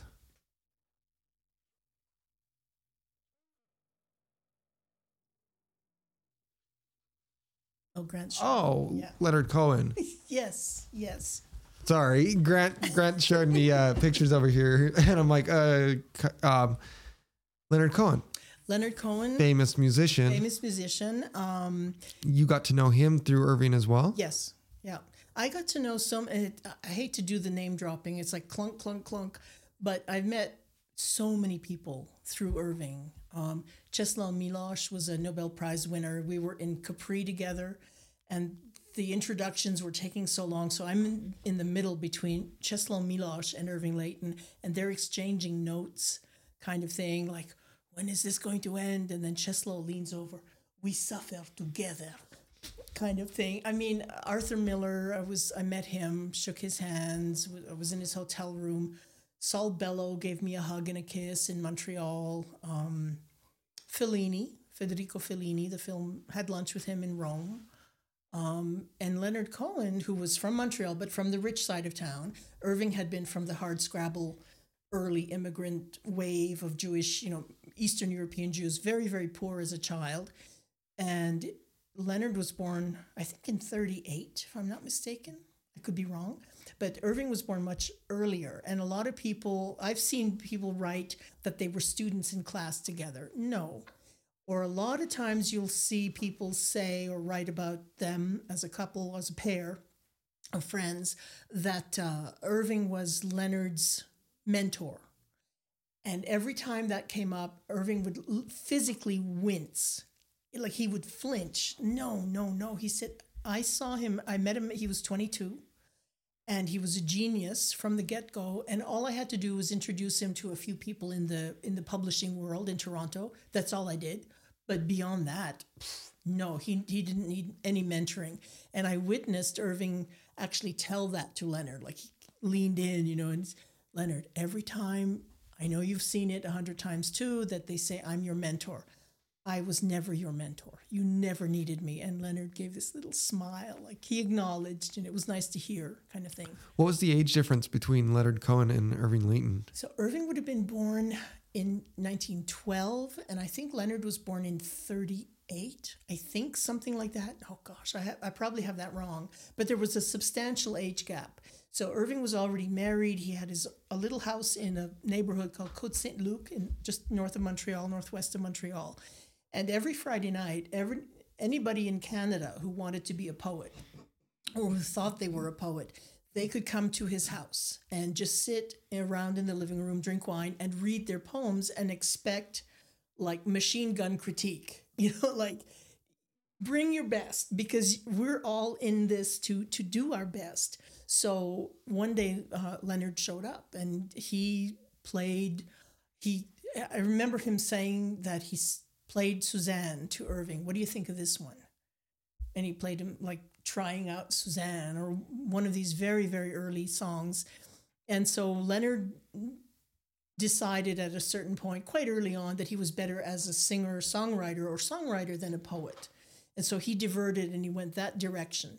But they remained friends. And Leonard said of Irving, there was Irving Layton and then there was the rest of us. And also another, because Leonard's dad had been in the clothing business, men's haberdasher business. And Leonard would say sometimes, I taught Irving how to dress and he taught me how to write. So they had this kind of, you know, wonderful, affectionate, um, mutual admiration. Um, and so the ta- there was this one day, it was early, I think eighty-three, eighty-four, when Leonard was in town and he was going to come and visit. Well, I was so nervous. Oh my, because now it's like six years from that time in high school with the dusty turntable. And now Leonard Cohen's going to come to visit. And I, well, I changed about three times and it was one hundred percent humidity. And I'm like, oh, I don't have enough cookies. Right. So I go out across the street to the gas station. There's a little convenience store and I get some Oreos in. Now I'm sweating one hundred times. You know, again, I have to change and I'm upstairs changing. I'm down to my, I only have three changes of clothes anyway. Like that would look appropriate to meet Leonard Cohen. And I get dolled up and as best I could, like schwitzing, like just glowing. And the, I hear the door. He's here. So Irving went to open the door and I hear them embracing in the hallway downstairs. And I hear the back slapping, like they're slapping each other's backs. And how are you, Irving, Leonard? And I come down the steps and we're introduced. And then we had this easy chair in the living room. It had been like a chess piece. We'd move this chair everywhere. So now it's in the living room, but the springs were shot. And before I had a chance to tell Leonard, don't use that chair, he Pop. sat down and his elbows came up to his ears. He went right down to the floor. And from all the nervousness, I just started, I burst out laughing. Here's Leonard Cohen and the, and the Armani suit jacket, you know, the shoulder pads, like were up oh. around his ears too.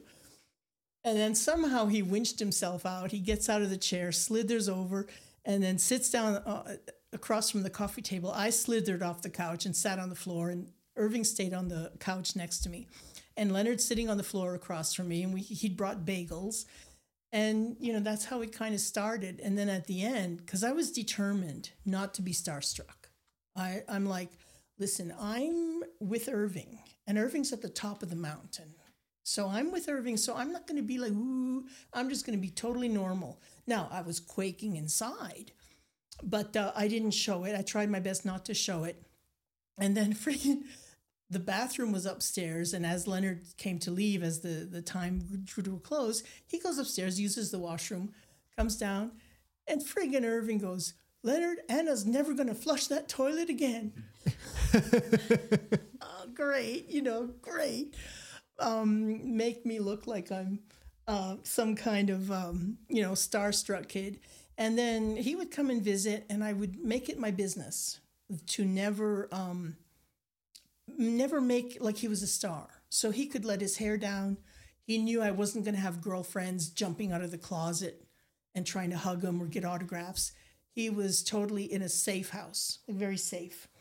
And so one day Irving's third wife, Aviva, comes to visit, and we're going to go to spend the afternoon with Leonard. We're going to have lunch with him and go to his house.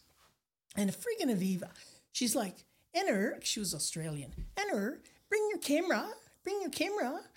And I'm like, well, no, I, I don't do, I'm not going to take pictures with me and Leonard or Leonard and you. And no, he can be safe here and not be idolized or paparazzied or whatever. You know, he's among friends here. I don't do that. Enter, bring your camera. All right. So I brought the camera, but there was no film in it. So I was obeying. So she hit the roof. She goes to the drugstore, buys a roll of film, and thank God she did, because we did take a few photos. Yeah, yeah. The, is this one that's, that's, that's in the book? That, yeah, in in my book, there's that photo, and I should have had a camisole on. Oh my God, that was a mistake. But um, and also I my eyes are closed, because that that was me kind of seeking shelter. Like, I didn't want to be doing this. I didn't want to be in that starstruck role kind of thing. So I closed my eyes, damn it. And there was only one shot taken of the three of us, me and Irving and, and Leonard. But uh, yeah, thank God I did listen to Aviva. I allowed, you know, the film to be inserted in the camera. So, I have... but a funny thing I want to kind of ask, I don't want to dis- diminish who you are, but right. You're around these very affluent, popular artists and everything like that. Did they ever judge you differently, or were you just... Great question. I think there were some um, family members who probably had their noses out of joint, because who's this little kid from Nova Scotia, this know-nothing, do-nothing, with no background, and she's become the friggin' bushel of apples of his eye. Not just the apple. I mean, he wrote poems about me. He he dedicated one of his books to me. Um, so I, and I became indispensable. I made myself indispensable, and I loved it, because it was my choice. This wasn't him dominating or exploiting. No, no, no, no, no. This was me harnessing my energy to his career. And, and so all he had to do, and I would tell him, I didn't even have to tell him, Irving, all you have to do is wake up and have your coffee, read the paper. I do the rest. And I did.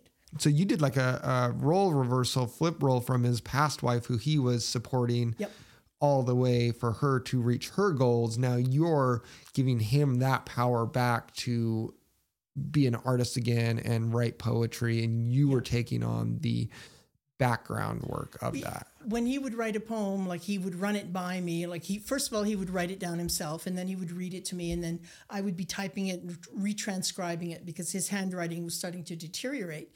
So um, he would say, Anna, what do you think is better? Da-da-da or da-da-da-da? And I would make my decision, and he'd say, why? And I had to defend my choice. So it was like a master class for thirteen years. Like, oh my God, I learned so much about how to marry sound and sense, how to, which word to use, which words to leave out. How do you get the, the power? Like he, to him, poetry was like a, an oxo cube, a concentrated bouillon cube, everything reduced down to the barest, most powerful elements. And you had to use the right words to do that, to carry the meaning, marriage of sound and sense. and the cadence and the rhythm and the musicality. I mean, he would tap out the the the, the meters and the feet on the tabletop, like he'd tap out the poems, uh, the, the rhythm of them. And that's why they're so memorable. They're so easy to remember because they're so well crafted.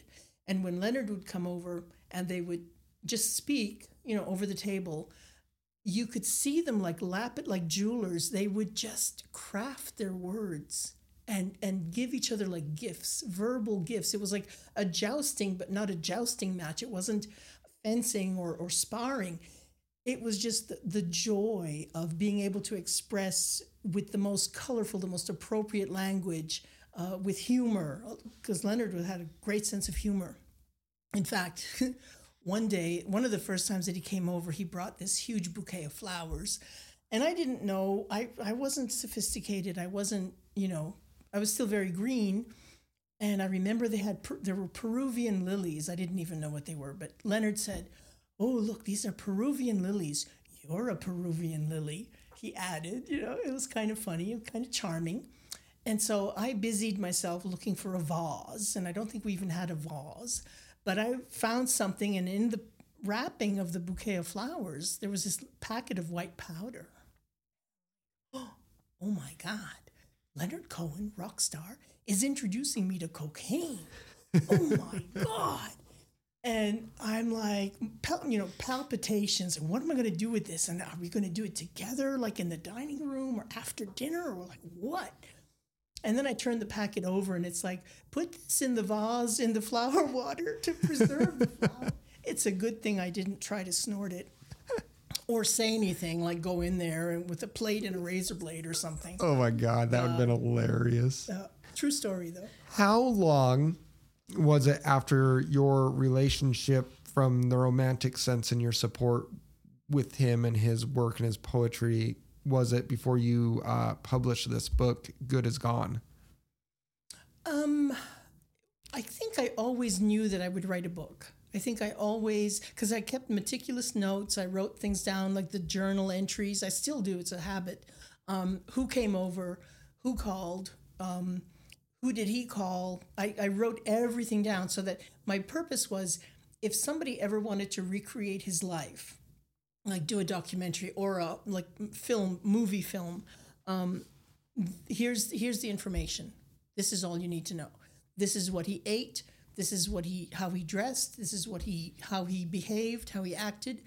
And so I was always very close to his work, and I would try to write short stories. There were a few times, and it became an inside joke. He would say like, "Well, Anna, go upstairs and write a short story. Work on a short story." Okay, so I would go up and I would sit at the typewriter and I would start to write. And about half an hour later after, and I'd washed the hardwood floors, you know, the steps. And I hear him fiddling in the kitchen with a tin coffee pot. And I'm like, so he would come up the steps, kind of handshaking and then drip, drip, drip all the way up. But he'd be bringing me my second cup of coffee and he'd poke through the door. "Anna, got anything for me to read? Got anything to read to me?" And I would have maybe a sentence or two or maybe a paragraph, and then I would read it to him and we would discuss it. And we I had drum tobacco. I'd roll my own drum cigarettes. And we'd have a little smoky wokey and we'd have the coffee waffy, and I would tell him about what I was working on and he would discuss it like I was legit, serious, real as real as rock writer. You know, he took me seriously. And um then we'd talk, and then he'd be like, "Oh, but what's for lunch?" Because by now the morning's shot. It's just gone. And um, so I'd have to make lunch and then do whatever, else, go out and mow the lawn, trim the hedge, fix the fur, whatever else I had to do. And uh, that's so he would be dictating letters. "Well, Anna's working on her first short story." And then a year later, "Well, Anna's working on her..." Sh-.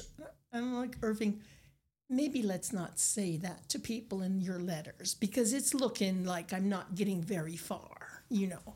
And it became an inside joke, but I never could quite finish my short stories because his life, I mean, it took precedence, you know, his career and the de- like the demands, uh, interviews, journalists, and I kind of ran interference for all of that and learned a whole bunch.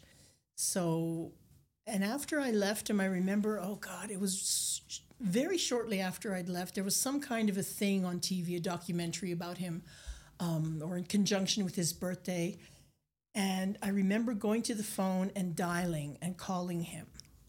And every other time, because I'd been with him, when there would be something on T V, a National Film Board documentary or whatever, and people would start calling, like, oh, Irving, I just saw that. Oh, it was wonderful.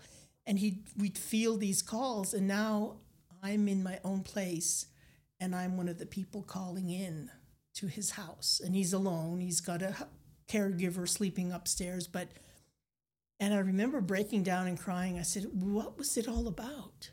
Irving, what what what were we? What was it all about? And he kind of present, but kind of not present. And he said, I don't know. And it was like such a sobering moment. It was so sad, and so I felt like I was so alone, like so, so nobody could understand what I had been through, the good and the bad. Nobody could know. And uh, so I just continued on my way, and I s- began teaching myself how to paint. And he was so relieved that I could still connect with my creativity, even though painting. Because I remember at one point I read him something that I had written, and he looked at me. It was like the biggest compliment I've ever gotten. He said, blessed is the teacher whose student surpasses him. Say that again? Blessed is the teacher whose student surpasses him. Oh, wow. Goosebumps. I still have chills. Yeah. And so he was really happy for me to, when he would see me writing, but then when he saw me painting, and I brought him a couple pieces and he bought them. My first two sales, he bought them, one hundred dollars each. Um... And he made sure they were in the living room, anybody who came to the house. There's Anna's painting, and there was the other one was up in the bedroom, and anybody who went to use the washroom could see it. It was very visible. What were the two paintings? One was a landscape of a beach from Nova Scotia, where I'm from, and the other one, I called it Lady with the D- with the Dior Hat. Basically, it started as me cleaning my brush, but then I added a face under the swirl. It looks like a Christian Dior big, huge hat. And there's this lady, um, kind of mulberry, dark mulberry, purpley background, and then these kind of muted tones for the face. It's a little off, but he loved it. He thought it was, it had some mystique or something mystery to it, and he had that in the living room. And then there was another one, a sort of a self-portrait. And the there was like a dividing line down the th- front of the throat kind of thing. It was not abstract. It was very representational. It was kind of me, but not me, but me. And I showed that to him, and he said, oh, he said, you look as stunned by the victory as having been in the war. So my coming through of being with him and then having to go through that barbed wire of, you know, on the belly, like kind of crawling my way through into a new life that was on my own. Um, He, he, I think he really admired that, the courage that I'd had to leave him, because it took quite a bit of courage. Oh, I bet. Yeah. And it, when the word got out, I mean, it was on the national news. Oh, Irving Layton and Anna split up. Oh, God. But it was mutual. It was a mutual split. It was an it was understanding. Very, yeah. And did you write the book after he passed away, or was he yes. still? He, so? I started writing it. I think he was in Maimonides. I think it was after, he, yes, it was after he died. Yeah. So he never saw it, but I'm sure he knows. I'm pretty sure he knows. Yeah. So after, after you get this book published and you tell this story, what comes next in your life? What did you start doing? I had been... My D N A is on every bus in Montreal, pretty much, because I was just doing the same thing every day, the sixty-one and the one oh three. Go to work, get on the subway, thirty-five below zero, and doing secretarial work, you know, office work, clawed my way up to be an executive admin, you know, in the commercial real estate world. Um, that was bad, because um, I knew nothing. I knew nothing. So I'd wing it.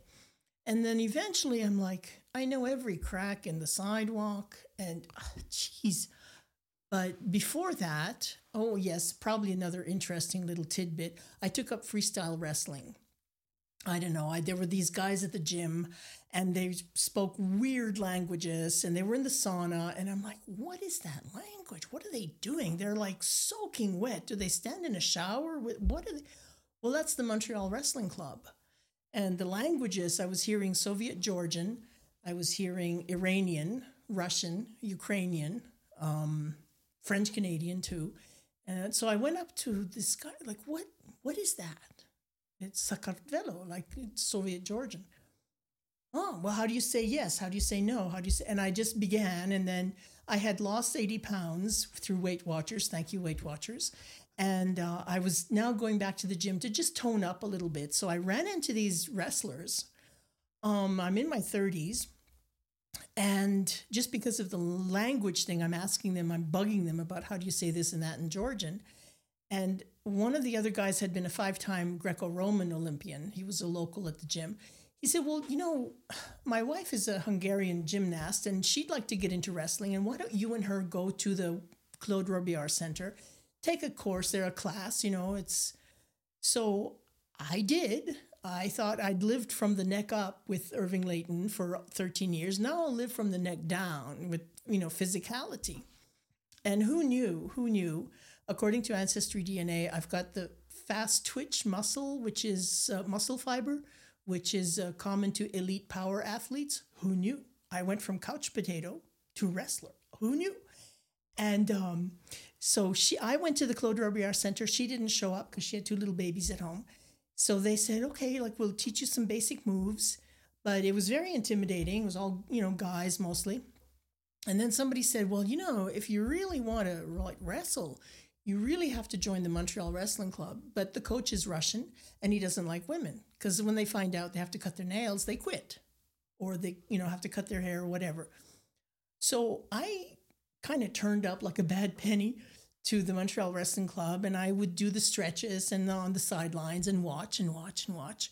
And they said, no, we're training the guys for the nationals. We don't t- have time to take new people. But I kept turning up. I just kept turning up. And I did my stretches and um, took in. And then these three boys came in off the street with baseball caps. Oh, yeah, come on, come on. And I'm like, wait a minute. What? You wouldn't take me. You wouldn't train me. But these these newbies here? What the hell? Okay, come on, you two. Well, the three boys never showed up again. And so my first competition was the Nationals. Wow. I mean, perseverance. I went, yeah, I went from zero to whatever in a very short amount of time, and I was very I was working eight hours a day in these offices, and I trained six days a week for three and a half years, and became national senior women's gold medalist. Wow, that is it's, that's awesome. It's crazy. you you strike me as someone who, once you get something in your blood from writing, painting, you go for it. No holds barred. Yeah. Yeah. Yeah. Yeah, like you're saying these burly men are like, we don't want nothing to do with this girl. And you're yeah. like, no, I'm going to yeah. be here. Yeah. And then the coach, I remember I overheard him went, if only the rest of the guys could be more like Anna. And you um you backpacked in Europe as well, mm-hmm. right? Mm-hmm. Uh, what age was that when you were doing your backpacking in Europe? Oh, I was twenty. That I was that's twenty. That was right after the met Irving, and then two months later, I met him in Feb- February sixteenth, nineteen eighty one, and then by June the fifth, I got on a plane to from Halifax, Nova Scotia to yeah, flew to Paris. And from Paris, you just went all over Europe? No, I just went to Spain and went to the running of the bulls, um, slept outside for the first time. Memo, always put a plastic bag over your boots to keep the dew off. Memo.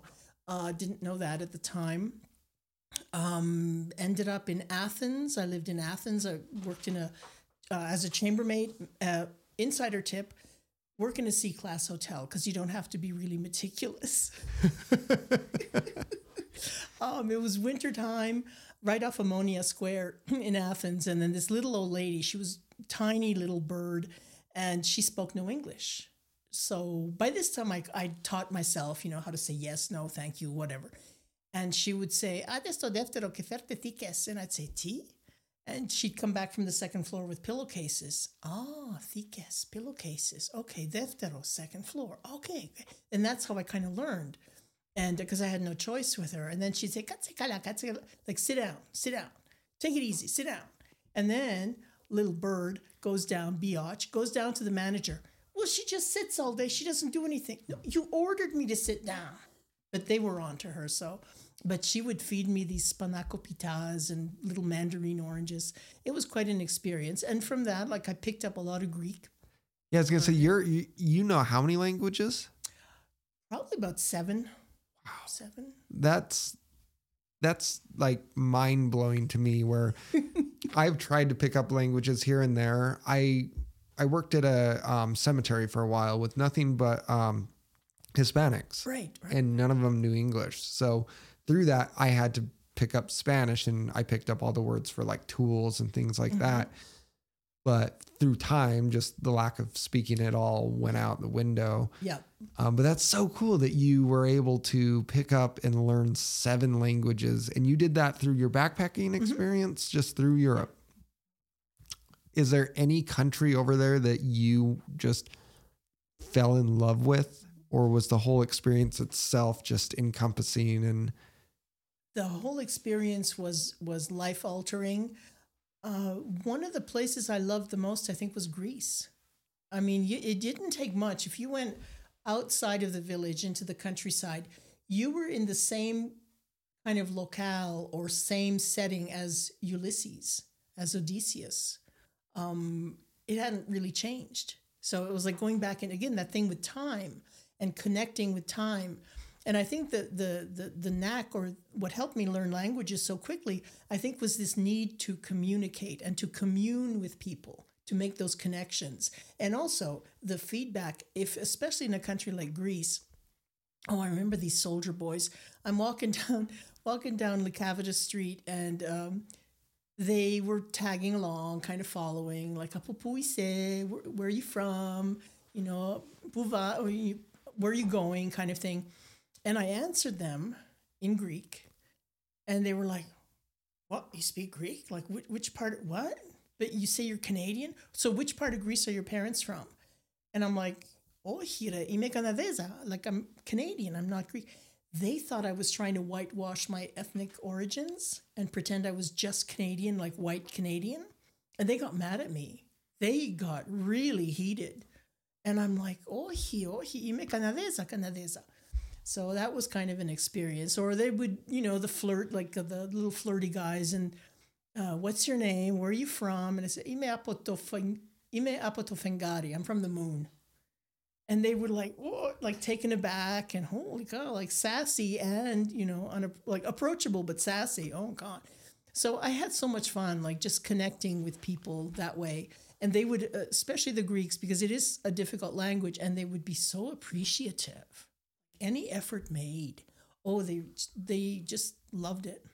Wow! So it was very encouraging to continue. So over your over your life, you've been a writer, a painter, photographer as well. I think mm-hmm. you've done a little photography mm-hmm. as well. You've backpacked Europe. You have driven vehicles. Learned to drive a water truck. Learned to drive a water truck, and that's kind of where I'm bringing this back to you. Dated. Um, or were married to Irving Layton, this huge encompassing life. Mm-hmm. And not to disparage you, but... used to it. How did you end up with a truck driver out of Utah?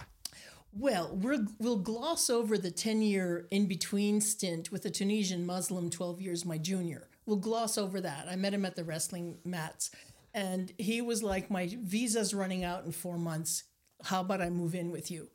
And I'm like, oh, okay. And we got married. And he was like, well, what if my mom calls? And we're talking in French because he was Arabic and French, a little bit of English. And um, he said, you know, if my mom calls and you answer the phone, and that would be like living in sin. So we should get married. Oh, okay. So we did. And that was ten years, which I figured out too late. That was my self-incarceration That was me punishing myself for having left Irving, because now I'm sitting at home on a Friday night looking at the four walls. He's gone to the mosque to pray and then to the cafe to play chess until two a.m. He's with his co-fellow, you know, compatriots. He's with other Tunisians. He's speaking his language. He's eating Tunisian food. He's not missing home. He's got everything. I'm sitting at home looking at the four walls. And he was very devout. So even Listerine, that had to be poured down the sink because there's alcohol in it. Um, the restaurants we went to couldn't have like a wine sauce or anything. Very, very strict that way. It had to be halal, like kosher kind of, well, halal food. And um, he was a very good man, but not for me. Not compatible. Just not for me. And I woke up after this ten-year like, sort of nightmare. I was punishing myself for having left Irving. So once I woke up... From that, literally, physically woke up and I'm like, dude, this isn't working. I can't do this anymore. You need to find a place to stay because we're done. I can't. So now, and he agreed and it was amicable and it was, I, I wrote up the divorce agreement. The judge granted it like instantly after we separated, lived apart for a year. And by now I'm free.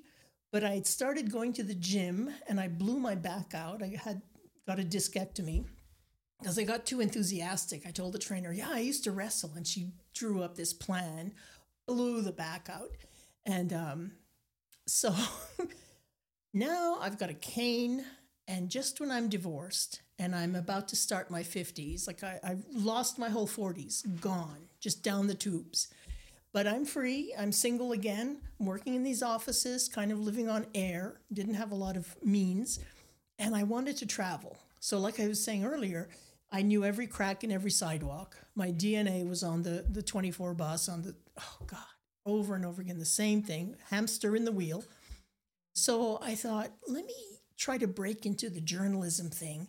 And in those days, the gas prices shot up and rideshare was a thing. You could do rideshare. And now I'm like, hmm, people have cars and they're so independent. But now with the high gas prices, they've got to share their vehicles if they're going to Ottawa or they're going to Toronto, whatever. Why don't I try to get a rideshare?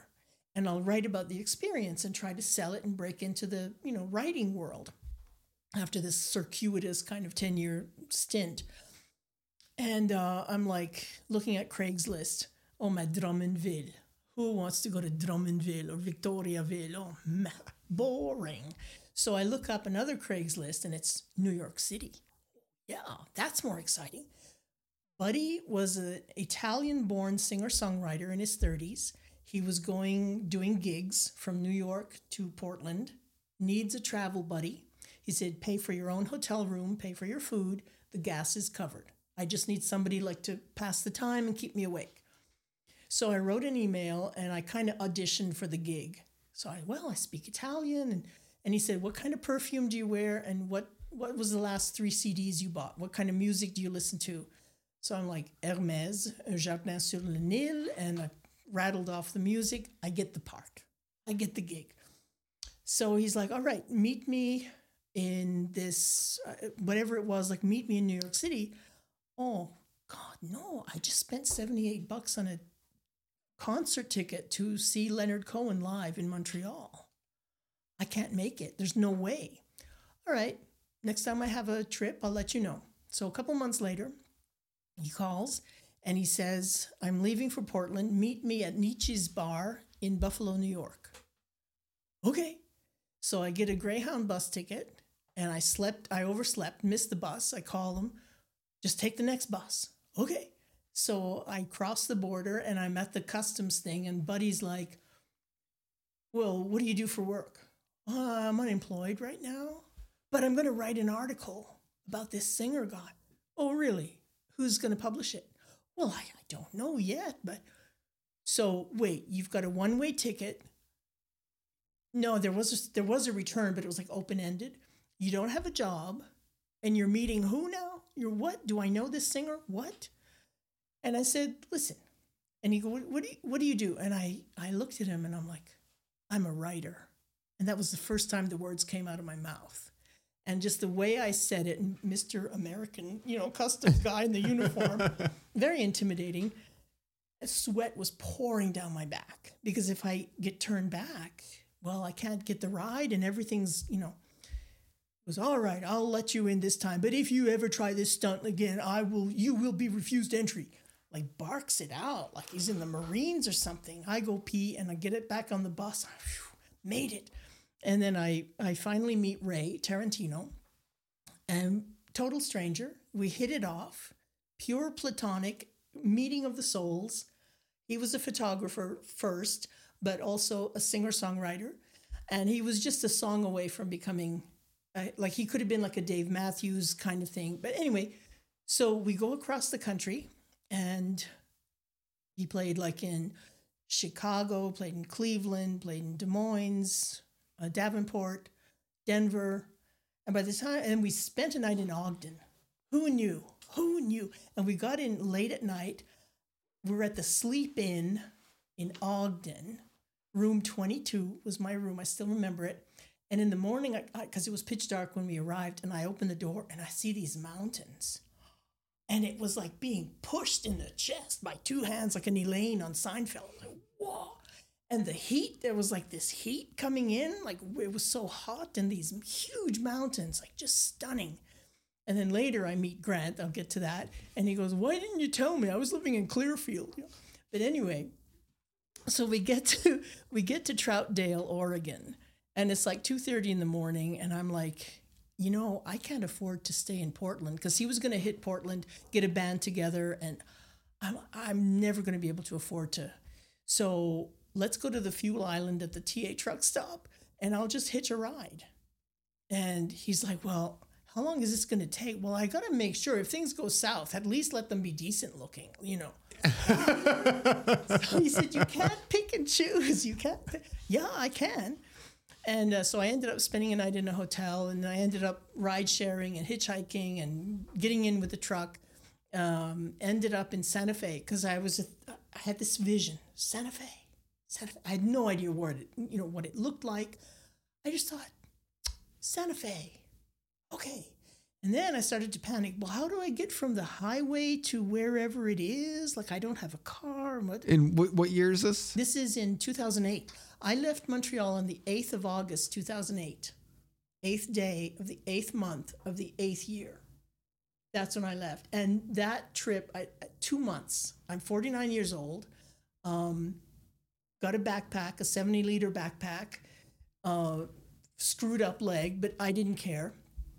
And I just kind of ended up, I fetched up in Austin, Texas, stayed there, went down to Tucson, had a friend there, went to visit, walked across the Mexican border to Nogales for the day, um, fetched up in Austin, went back to Montreal, and I'm like, God, back again. Oh, the same cracks in the same sidewalk, the same bus. And I missed being on the road so much that I started looking up YouTube videos of, and I stumble on this community of truck drivers. And lo and behold, some dude called Trick My Truck. And he was really funny. And he had these sardonic little, you know, he would do these funny little short films, and he he would put great music tracks and Dylan and stuff. So I started leaving sardonic, witty comments. And he's like, you're the only one who gets what I'm doing. So he, I built a YouTube channel. He started leaving comments on my stuff. Next thing, we're Skyping, and he was working at night. So he'd come home from work. I'd be getting up to go to work. We'd be playing chess over the weekend, like playing chess on the computer and talking and talking and talking. Now he's all Mister Silent Pants. But anyway, um, he used to be so loquacious. And uh, so I'm like, you know, I he's I like this guy. He's really, you know, and we got along like a house on fire. And then he posted a video of him in his semi getting, he was actually lost. Now it can be told. He was off behind Spanish Fork somewhere. And it was a little tiny country road. And the song that he put on the track was by Don Williams, God, right? Musical God. Don Williams, Till the Rivers All Run Dry. And that was pretty much it. Like, I fell in love with him. Like, that music and the scenery and the truck. I mean, let's face it, truckers are kind of sexy. Let's face it.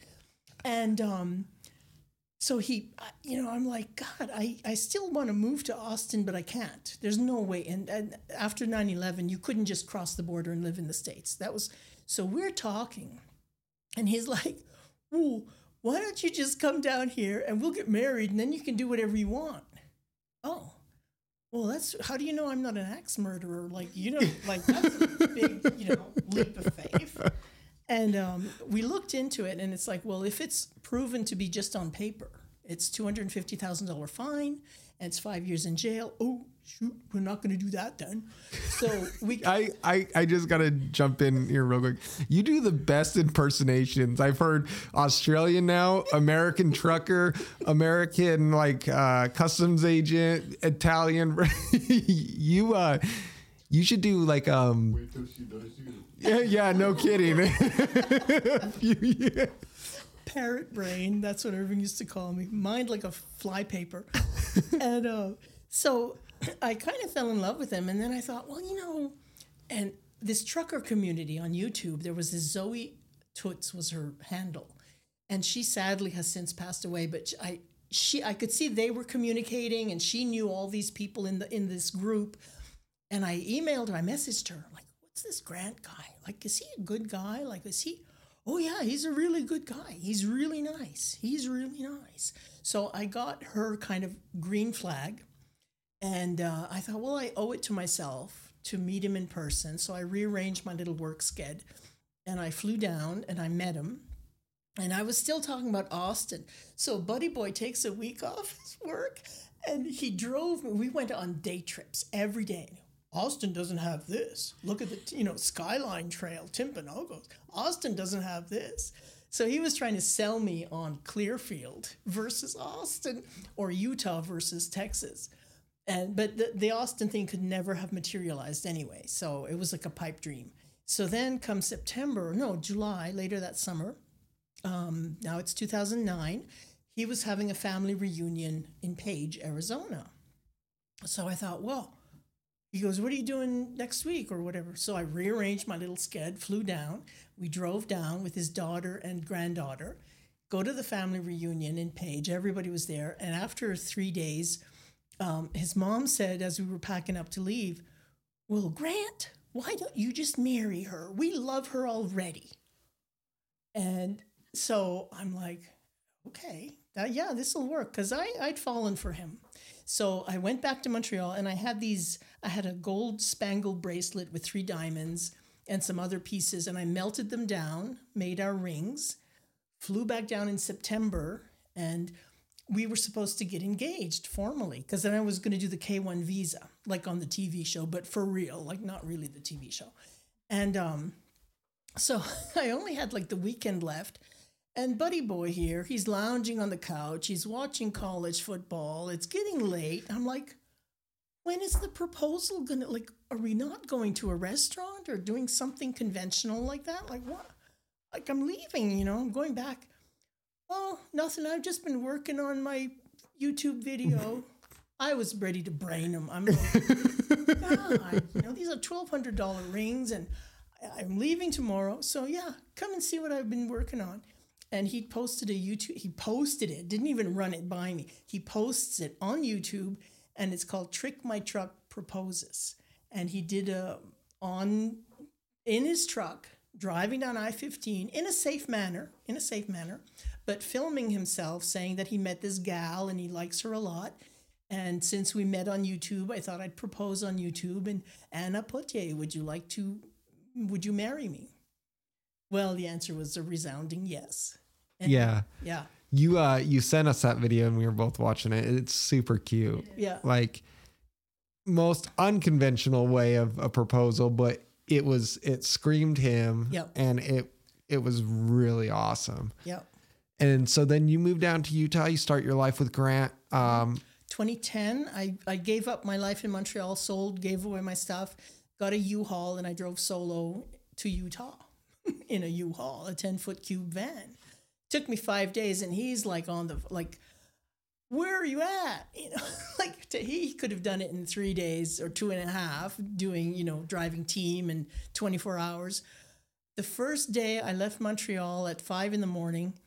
And I drove to Cornwall, Ontario, and I slept for ten hours. I mean, I was exhausted and it was scary. I wasn't used to driving. I had lapsed, my license had more or less lapsed since I smashed the car with Irving in February of eighty-three. So I hadn't, I'd been walking in Montreal for all those years. And taking buses, the buses, buses and all that. Strap hanging, yep, subway buses, walking. And uh, parsing out my bus tickets, you know, like, oh, I'll walk there, but I'll take one bus back, you know, to save the tickets. And then I got bus passes when I finally had a job and enough money to buy passes. But uh, so, yeah, I mean, I took the U-Haul and I got to Rawlings, the Three Sisters. Who knew about shifting? Who knew? The engine died. I was practically going backwards and then down. I was doing like Georgia overdrive, like just put it in neutral, just hold the steering wheel, hope the wheels don't come off. And um, then I get, I'm crossing the plains and I can see the, I can see the, the Wasatch. And who was that? What is that song? What is that song that we listened to? Oh, oh, it's um Easy Rider song. Is it came on the radio and I'm like, I can see the I can see the mountains. I just get through those and I'm home. And I pretty much cried the whole last, you know, sixty miles. And then I get off I eighty-four, or I take I eighty-four by mistake, and that's the only time I called them. There's a toll road here. No, no, don't take that. Don't take that. Come back to Riverdale. And then um, so I drove in, and he friggin' he, in my fantasy, he was supposed to come out of the house and greet me at the door as I drove in. He's in the house. And I mean, it's like, God, you want me to go back to Montreal and do this again? Like, you know, you're supposed to me. So he finally comes out and I open the door and I pretty much stum- I pretty much fell out of the truck. I was so tired and um, because I wasn't used to driving at all. But uh, yeah, and that started my, my Utah adventure. And because of Grant, um, bless his heart and everything else, I was able to have the time and the luxury to stay home and finish writing my book. Wow. That's why it's dedicated to him. That's awesome. And Grant, you did Grant teach you how to drive the water truck and all that? Yes, he did. He took his life in his hands because um, I didn't drive stick. I didn't drive, you know, barely at all, let alone a big, huge truck. Uh, a little, well, it was a little Freightliner, but it was big to me. And I only had like about a week to learn. So his buddy, Jeremy, who worked at the Reynolds Pit, wanted to hire me. He said, I got fifty guys. None of them want to do their C D Ls. And I need a water truck driver. Do you want to do it? And I'm like, okay. So um, I got my license. And he was, we went on that road alongside where the salt air is, kind of like, well, Grant was smoking in those days. And I remember the panic. Clutch and brake, clutch and brake. And he starts pounding on the dashboard. Like, how do you forget clutch and brake? Ah.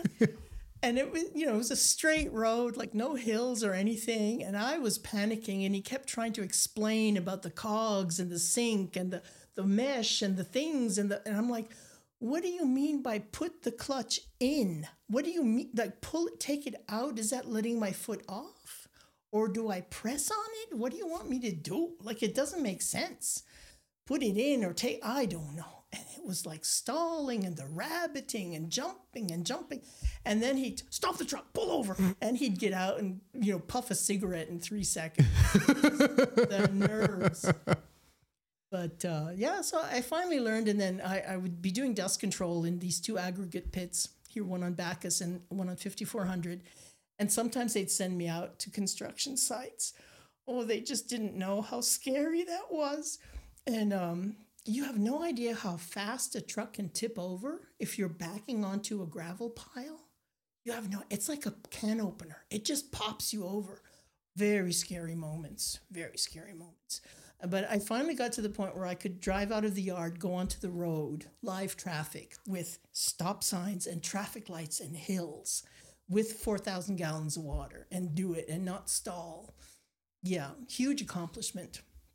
I can sympathize with you, Grant, though, because I've had to teach some, well, that's what I do. I teach people how to drive these big vehicles. And I remember uh, ex of mine, I had to teach her how to get her license. And if I would have been smoking back then, it would have been... Yeah.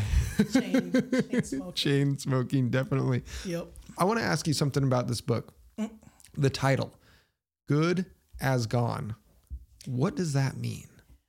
Good As Gone, to me, an artist's worth is equal to the degree to which he or she is willing to be good as gone. Like, go for it. Like, sacrifice or take chances. Um, Irving has a poem called Fortuna et Cupidas, which means chance and desire, or appetite and luck. So lucky things can happen, but you also have to have the desire, the appetite to go for it, like take those chances. So the degree to which you're willing to just, you know, go with it, take take a leap, um, that's the degree to which you can possibly find a certain level of success or fulfillment, um, because success is measured in many different ways, as you know. It doesn't have to be your bank account or grants or prizes won. It's if you can craft that one good sentence or paint that one good painting or, or drawing that resonates with somebody else's soul, that's success. Wow. Well, that I would say that encompasses what I've heard from your life story here, that you've you really encompassed that and just put it like that. Do you have any life regrets? Are there is there anything out there that you did you ever have children? Two um two terminations, because at, many times when there's no choice, that's your only choice. Mm-hmm. And the first one, oh yeah, the Georgian wrestler. Yeah, it, that was a mistake. That was a mistake because at the time Irving was going downhill and he knew that there was a little affair-y-wary going on on the side, and he was grateful. Like, oh, well, I can't husband her anymore. So if she's finding some kind of companionship, after hours kind of thing, okay. And I thought that I was counting the days wrong. I had that I had that dead wrong. So, oops. Um, and it was like, well, what am I going to do? He's nineteen, I'm thirty-four. And, and Irving thought, in his mind, from his generation, most women wanted kids. And he he said to me, like, I, I had to tell him about it. And just because I needed three hundred bucks to go to the clinic. And um, he said, well, but if you want to keep it, you and Um, the guy, why don't you move into the basement and, you know, have this child? And I'm like, oh my God, national, like Time Magazine or Maclean's in Canada, they'd be at the door. Mm-hmm. They'd be knocking at the door. So there was, there was no way. It was just not done. Yeah. So I went by myself to the clinic and I walk in and it's Paul Anka's, "You're having my baby," on the intercom. Oh God. And um, the ladies were so nice. They were so nice. And I come out of it and I'm like, oh, and I want to see it. Like, let me see. So I had a look and I, I saw the result. And to me, there was no choice. There was that. So no regrets whatsoever. And then with my second husband, with the Tunisian wrestler, I was on antibiotics. Who knew? It affected the effectiveness of the uh, the pills, the birth control pills. And that was an oops. That was a major oops, because I started saying something like, well, um, he'd have the best of both worlds, because with Irving, who was secular, Ju- very Jewish, but uh, secular, like he didn't go to synagogue. And I absorbed a lot of that appreciation for Judaism. And I say to my Muslim husband, well, the child would be respectful of both worlds. Oh, no. No, he would be Muslim. And I'm like, oh, wrong answer. There's no, there's no future here. No. So we went together to the clinic and he went to the gym to have a workout. And I came too, and he drove me home. And then he got on the phone with his friend and spoke in Arabic for about an hour. So I was like, okay, I'm on my own. Um, great decision. This was the right thing to do. And besides, we would have, what, kept it in a shoebox by the door? Like, we had a tiny five hundred square foot apartment and barely enough money to feed ourselves. So, and then there was another time I was still with Irving, and I believe I had a miscarriage. All I know is I was in, I was in the shower, something happened, came out, and I picked it up, and it had little white segments down the back, and it had two big navy blue spots, looked like a chicken embryo, and I knew I hadn't mated with a chicken. So I had to be a human embryo, had to have been. And I had this overwhelming sense of wanting to reinsert it and nurture it. And like the the the feeling was just indescribable. But it was like, well, it's too late. It's not meant to be. It's not in the cards. And it wouldn't be fair because Irving was in his... We had talked about having kids, but um, it wouldn't have been fair. Not with that age difference. So, no way. So you're sixty-four. sixty-four. Yeah. So no biological children no. of your own, and that's never been kind of a... No issue. And no, no issue. regrets. No regrets whatsoever. Um, once in a while, like I think to myself, oh God, I'd have like a thirty-something-year-old Georgian Acadian person running around. Like, whoa. And I speak Georgian a little bit. I still remember a lot of the... Like I can say dead birds in Georgian, Moktachiti, and Lamazo Shuknebi, pretty Christmas lights. I can say stuff like that in Georgian for some reason. Gogo, bicho, dedichema, mamachema, chemi, and um, which is totally useless. But uh, I have no regrets. No, it would have been so weird and difficult. And when you can't, if you can't even feed yourself, or clothe or house yourself, you mustn't bring a child into that. You mustn't, for the child's sake.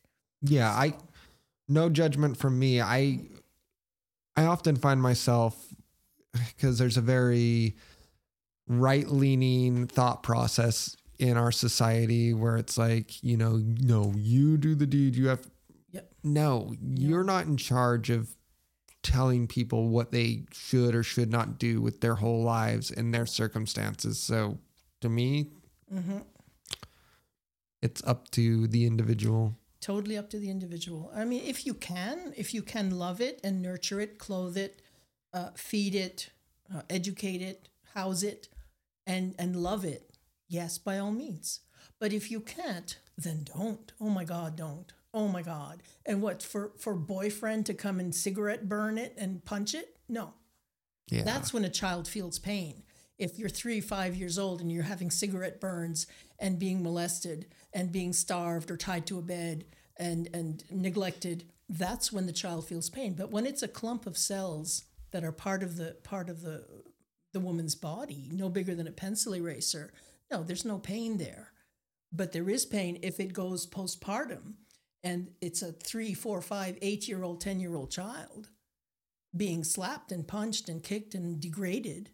That's pain. Yeah. I wouldn't want that inflicted on anybody. No, I, I can totally understand where you're coming from on that. Is there any uh, future plans with your art or your and Grant? Because Grant is going to be newly retired-ish, mm-hmm. kind of still doing stuff here and there, but... You guys are in this age where it's almost like adventure and exploration can come up again. We're we're planning on applying to some different art festivals and going together, sharing a booth where he could have his ph- photographs. I could have my paintings, maybe a few photographs too, but mainly paintings. Um, and I think I'm going to start writing again. I think I feel that boiling up. I just need to... Try to finish some, some short stories and submit them and just see what happens. Because words still come very, very easily to me. It's easier than falling off a log. Painting is hard. Like I finally did, again, thanks to Grant, I built a studio. I call it Rock Bottom Studio from the line A Pirate Looks at forty by Jimmy Buffett, where gotta stop wishing, gotta stop fishing, gotta go down to rock bottom again. And with a few of my friends. And that's where I, I sometimes say to Grant, well, yes, the studio, it's the place where I go to fail because it's hard, you know, like you're trying to do a million micro decisions, which color, the the contrast, the, you know, cold, cool shadows, whatever. And it's fun. It's exhilarating when it works, but it's hard. Whereas with language, uh, it just, in my sleep, I mean, the words just kind of roll out as you probably have detected by now. Oh yeah, fully. And I, I, I like how you kind of uh, talk about that because I can't relate in the painting sense because you hand me a paintbrush and you're going to just see a disaster. You hand me a pencil and tell me to draw something. You might get a stick figure, but that's about it. That works. But photography has always been kind of my art form, photography and music. And it's so true what you're saying about that rock bottom, because there's, there's so many times when you'll go out and you'll do photographs or you'll sit down and write a song and it's just like, Jesus, what is it? Th- this is not what I want. But every once in a while, as long as you don't give up, you do get that shot or you do get that painting. Those are those are moments to be, ch- as painful and, and bothersome as they are and vexing as they are, those are to be cherished, because that's when you know you're you're gearing up, you're breaking through. And if it's bothering you, if what you're looking at on the page or on the sheet music um, or, or what's coming out as you develop a photo, and it's not what you think it should be, it means you have an idea that there's something better. And you just have to keep striving, just keep, keep, keep trying until it clicks and you hear, you hear it. Like I know when a painting's finished, I hear it. It makes it, it tells me, it literally tells me there's a sound. And because music is on wavelengths, so are colors, the, the different angles of refraction, uh, the wavelengths of colors. So it's very, very scientific. And when there's harmony, and they mesh and they match and they kind of amplify each other, um, you've hit it. But you have to keep pushing through. And it, it'll tell you. It'll tell you when you've succeeded. But not to be discouraged, because those times when you're down, you want to burn. And I have burned some canvases. I've burned them. And I say to myself, breakthrough, yay. You know, might not be super happy that at that moment, but in reflection, it's like, yep, I'm I'm getting to a better place, a different place. Well, there you go. I, I couldn't have said it better myself. Um, I want to thank you very much for coming on the podcast, sharing your life story. It's very inspirational. I thank you. I find people who live life the way you have and still are to be like super inspiring, because you are living life like an adventure, and you knew the times that you weren't enjoying it, those you said it hamster wheel, you know, mm-hmm. and you're just doing it, but you've chose to break out of that bust habit. Yep. Bust a move. So thank you very much for coming on the show and sharing all this with you, uh, with us. Um, everyone, can you still get your book online or through Amazon? Yep. Still on, still available, I do believe. And if not through Amazon, then the publisher Dundurn Press in Toronto. Yep. Right on. So go check out Good As Gone from Anna, I don't want to, is it Pottier? It's, it could be Pottier. It's a French name. And uh, most of the people down home, if you're Anglophone, you'll say Poche. But you can also pronounce it Pottier. Like Ontario cousins say Pottier. You can say Poche or you can say Pottier.